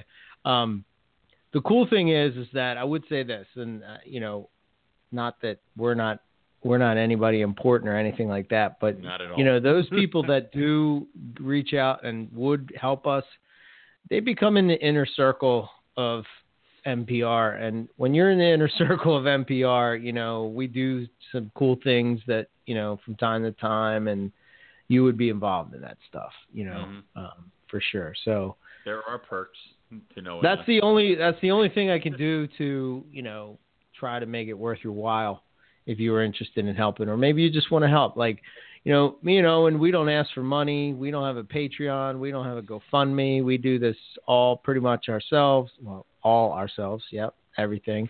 Um, everything is, you know, paying for the podcast, all that stuff. You know, this would be a way that if you ever wanted to give back to us, this would be Help a way that you could. Fest. Yeah, it's, Yep, it's one of exactly. those things. Um, That's you all. and I mean, like just as far as like if we had somebody like if somebody's interested in you know reaching out to people for donations and stuff like that, you know sometimes it's difficult for me and I know for Owen as well, and you know uh, especially you know with my crazy hours and jobs and stuff Mhm. like that. You know I don't I'm not the best person when people are trying to get in touch with me. Um, you know to always be available. Um, because you could have things like a car on fire in your parking lot of your store, and What? that happened Really? the other day. That happened yes, today? I, I shit you not, man. I mean, literally on fire. Right. the problem is, is that you know the biggest problem is that you know the car was probably on fire in your parking lot. I'm going to find out tomorrow that I insured the car that was on fire in your parking. lot. And once again, One we're come full day. circle. But uh, but yeah, I mean. Yeah, you know, we're talking about putting some herping trips together at some point Yep. and whatnot. And and again, man, I mean, you know, if you're, you know, you want to become involved or want to get to know, you know, us or other people that are in the community or anything like that, you know, maybe this would be your way uh, to I do mean, it. if you get ten people to donate something to the auction, Eric will give you a poison ivy baby. Settle down there, sailor. there are numerous like uh, uh, there are numerous IJ people that just fell like out of their chairs. Really Yeah. hope that like you know uh, uh Steve uh, Katz wasn't driving or something because he just spun off the road. so you know it's like yeah, right. if you did, I'm sorry. So, um, but yeah, it, it, it's that thing. So obviously, we were looking for the help and support to get this going, and uh, we'll be reaching out. I'll probably post something online tomorrow. Uh, the T-shirt sales were finalized, so look in the mail for those because they should start sending them out pretty soon. Everybody Okay. will have their T-shirts by Carpet Fest, so we already have the funds uh, waiting for the rest of the funds. Uh, we did raise up uh, uh, a little bit over seven hundred dollars worth of T-shirt sales this year uh, for Nice. Carpet Fest. So yes, very nice. And then obviously going forward, we're going to have a bunch of new options and stuff for you guys uh, for every uh, booster that we do. So should be cool. Cool. Um, all right. I guess with that, we will uh, we'll say goodnight. So let's Get go down hell the list and get the hell out of here. So uh, for us, Morelia Python Radio, um, our website is moreliapythonradio.com. And if you're looking to get in touch with us, info at moreliapythonradio.com is our email. Uh, you can follow us on our Facebook page uh, to stay up to date with uh, whatever we have going on.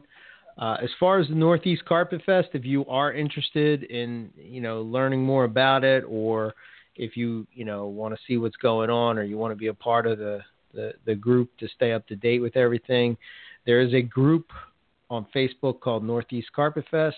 That is where to go. Uh, we'll get you approved in there. So uh, think of it this way. I think the easiest when I talk to my I don't know about you, um, but when I talk to non-snake people about what Carpet Fest is, because as soon as you say Carpet Fest, people are like, "What?" And I say it's a snake nerd barbecue. That's it. That's that, what it is. that, That that pretty much does hammer it home. Um, Yes. It's funny because it's like this has become almost some sort of like family tradition for my Mhm. father and me for him to be like, so when's Carpet Fest? So when's Carpet Fest? So when's Carpet Fest? And then I tell him like numerous times, and then like today he's marking it down on the like work calendar where it is, when it is, and what's going to happen. So now it's like the I'm going to go and have the Carpet Fest be looking over my shoulder, wondering where he's going to appear from. So it's not just for snake people. It's sometimes Yes. for fathers who want to torture their sons in public. So you know that too. So, but that's pretty much it is. It is a very large snake nerd barbecue, and we want everybody out there to come. You don't even need to do snakes. I was talking to uh, a guy I know, Tom, who breeds tarantula at Havre Grace. He does tarantula and ball python. And I told him about Carpet Fest, and he might come by. And I'm like, that's all right. That's what I want. I just want as many people as possible. So.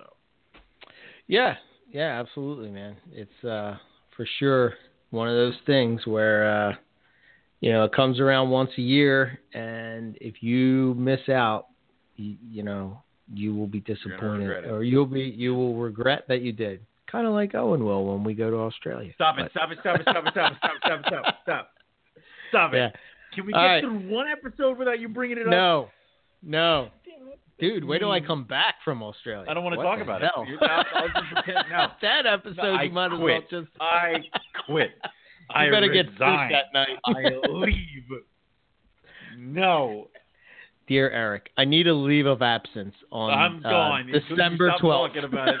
Yep. yep. I'm out. Uh, I'm gone. Quit. right. Uh, yeah, next year the trip would be Indonesia.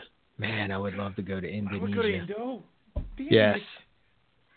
That would be the following year. Maybe like uh, some of those. Uh, dude, how awesome would it be to go to Halmahera? I don't even know if you can get there or how. I'm sure you can. How do you get Oh, there? get but there. You kidding me? We'll get on holy a shit. We'll figure it out. Yeah. Anyway.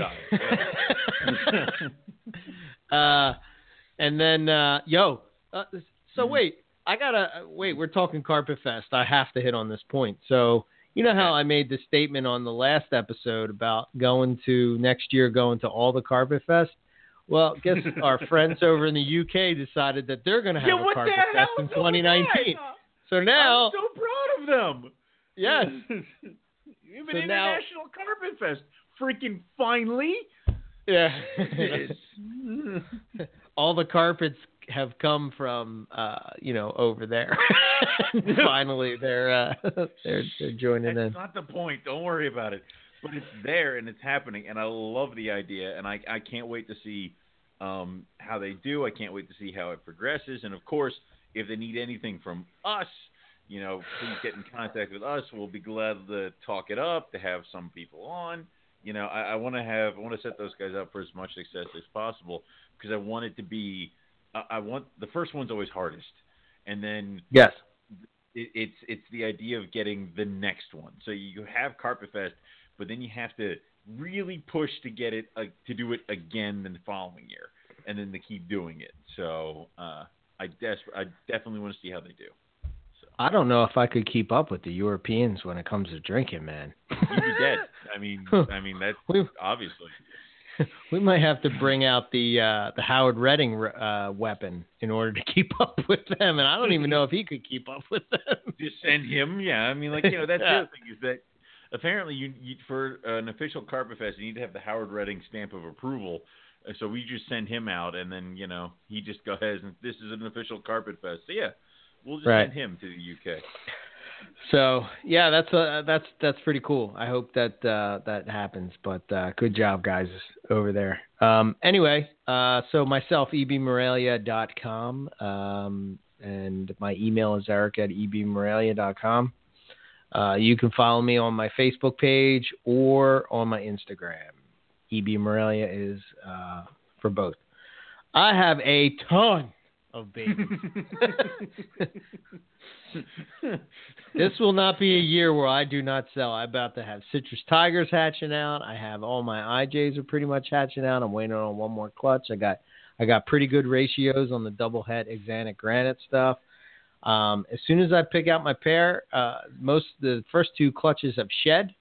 Uh, Mhm. I usually try to get like five to ten meals in these guys, and then Right uh, you let 'em go. once they're established, I will, you know, hopefully they have some color. I'll pick out mine. I'll go down my list and then uh, put them up. So if you're interested in any of the stuff that uh, I got going, I, I would urge you to go to my breeding diaries page for 2018 uh, and check out the pairings that I have and uh, just send me a message and I'll put you on the list if you're interested Yeah, in any of that. It's a shame that Carpet Fest isn't like in like August, because then it would be like your door prize is you get well, get a baby carpet python, get it at Eric's house. Like Yeah, right. here's Yeah, your I- carpet, please leave. It's like yeah, Yeah, you know, if if people are coming there, man, I might. I'm selling adults too, so you might. Uh, oh shit, yeah, damn. you We might be leaving you know, with a carpet if you want. Your voucher, Your voucher's up on that uh, is already on. I mean, I assume your voucher's already on, but we may want to just pick out one of your really nice adults and throw it on as a separate item because I mean, let's see how that goes. But I am uh, thinking about upping for the Northeast Carpet Fest. So so far, I think Oh. I've I've given one for everyone. Um, sucks. But um, it's I mean, it's wonderful. yeah. So what do I? We have the Southern, the North. Uh, what is it? The uh, Southwest, Southern, Southwest, Southeast. So Southeast, three. Northwest. So this would be the fourth Fourth. voucher. Yeah. Uh, There'll be another but one I'm thinking- soon. So I'm thinking about either doing a couple of them or one big one, like big big one. So I say do a couple of them because then we can. It gives the options of the people who didn't win the one to bid again. So it's like, all right, so you you know Yeah. somebody beat you out for the one. Well, they're not going to want to bid for this one, so beat them out again. So, yeah. And uh, we're gonna hopefully try to be working that out where we're doing a live auction, but we'll see how it goes. But, Yeah. uh, We'll we see how that definitely will be doing some uh, YouTube stuff from there for sure. Um, Definitely. so, but lots of cool stuff. But anyway, if you're interested in anything that I got going on, just go over to my breeding diaries page. You can see what I have. Uh, I got the pictures of the babies that have hatched out so far. So far, pre-shed, post-shed, etc. As they shed out, I, I put them up. So, um, yeah, check it out. Uh, and that's all I got. All right. So for me, you can go to rogue-reptiles.com. Check out all the stuff we have going on at Rogue. I have very few babies left over from last year. Um, so if you wanted to pounce on one of them, now's the time to do it. Uh, also, in the next coming weeks, Rogue RogueReptiles.com will be completely overhauled and redone for a new platform and new kind of flashier. It's going to be very pretty. So uh, keep your eyes peeled for that. A lot of stuff is going to Wait, what? Your website? It's going to change. Yeah, it's going to be completely redone. Did you switch companies that is doing it, or I did. I did, and then I also, um, my sister is doing a lot more web design stuff, so she offered, Oh. and I hired her, so she's going to redo the entire website. So very cool? yeah, um, Hmm, so there's Who knows? Maybe I'll hire her. Yeah, I know, right? Depends on how well it goes. But um, also, you can go to facebook.com, look up Rogue Reptiles there, give us a like. Um, and the new, of course, the new website will have links to all this kind of stuff as well as my Instagram feed, so we can get all that stuff going in that direction. As far as shows, uh, I don't have any coming up that I'm vending because I screwed up and put uh, allowed Carpet Fest to happen the same day as Hamburg. But I will try to get back into Hamburg for the August show, um, and then we'll go from there. That's all we have for you guys tonight. Uh, what we'll say is thank you all for listening, and we're going to catch everybody back here next week for some more Morelia Python Radio. Good night.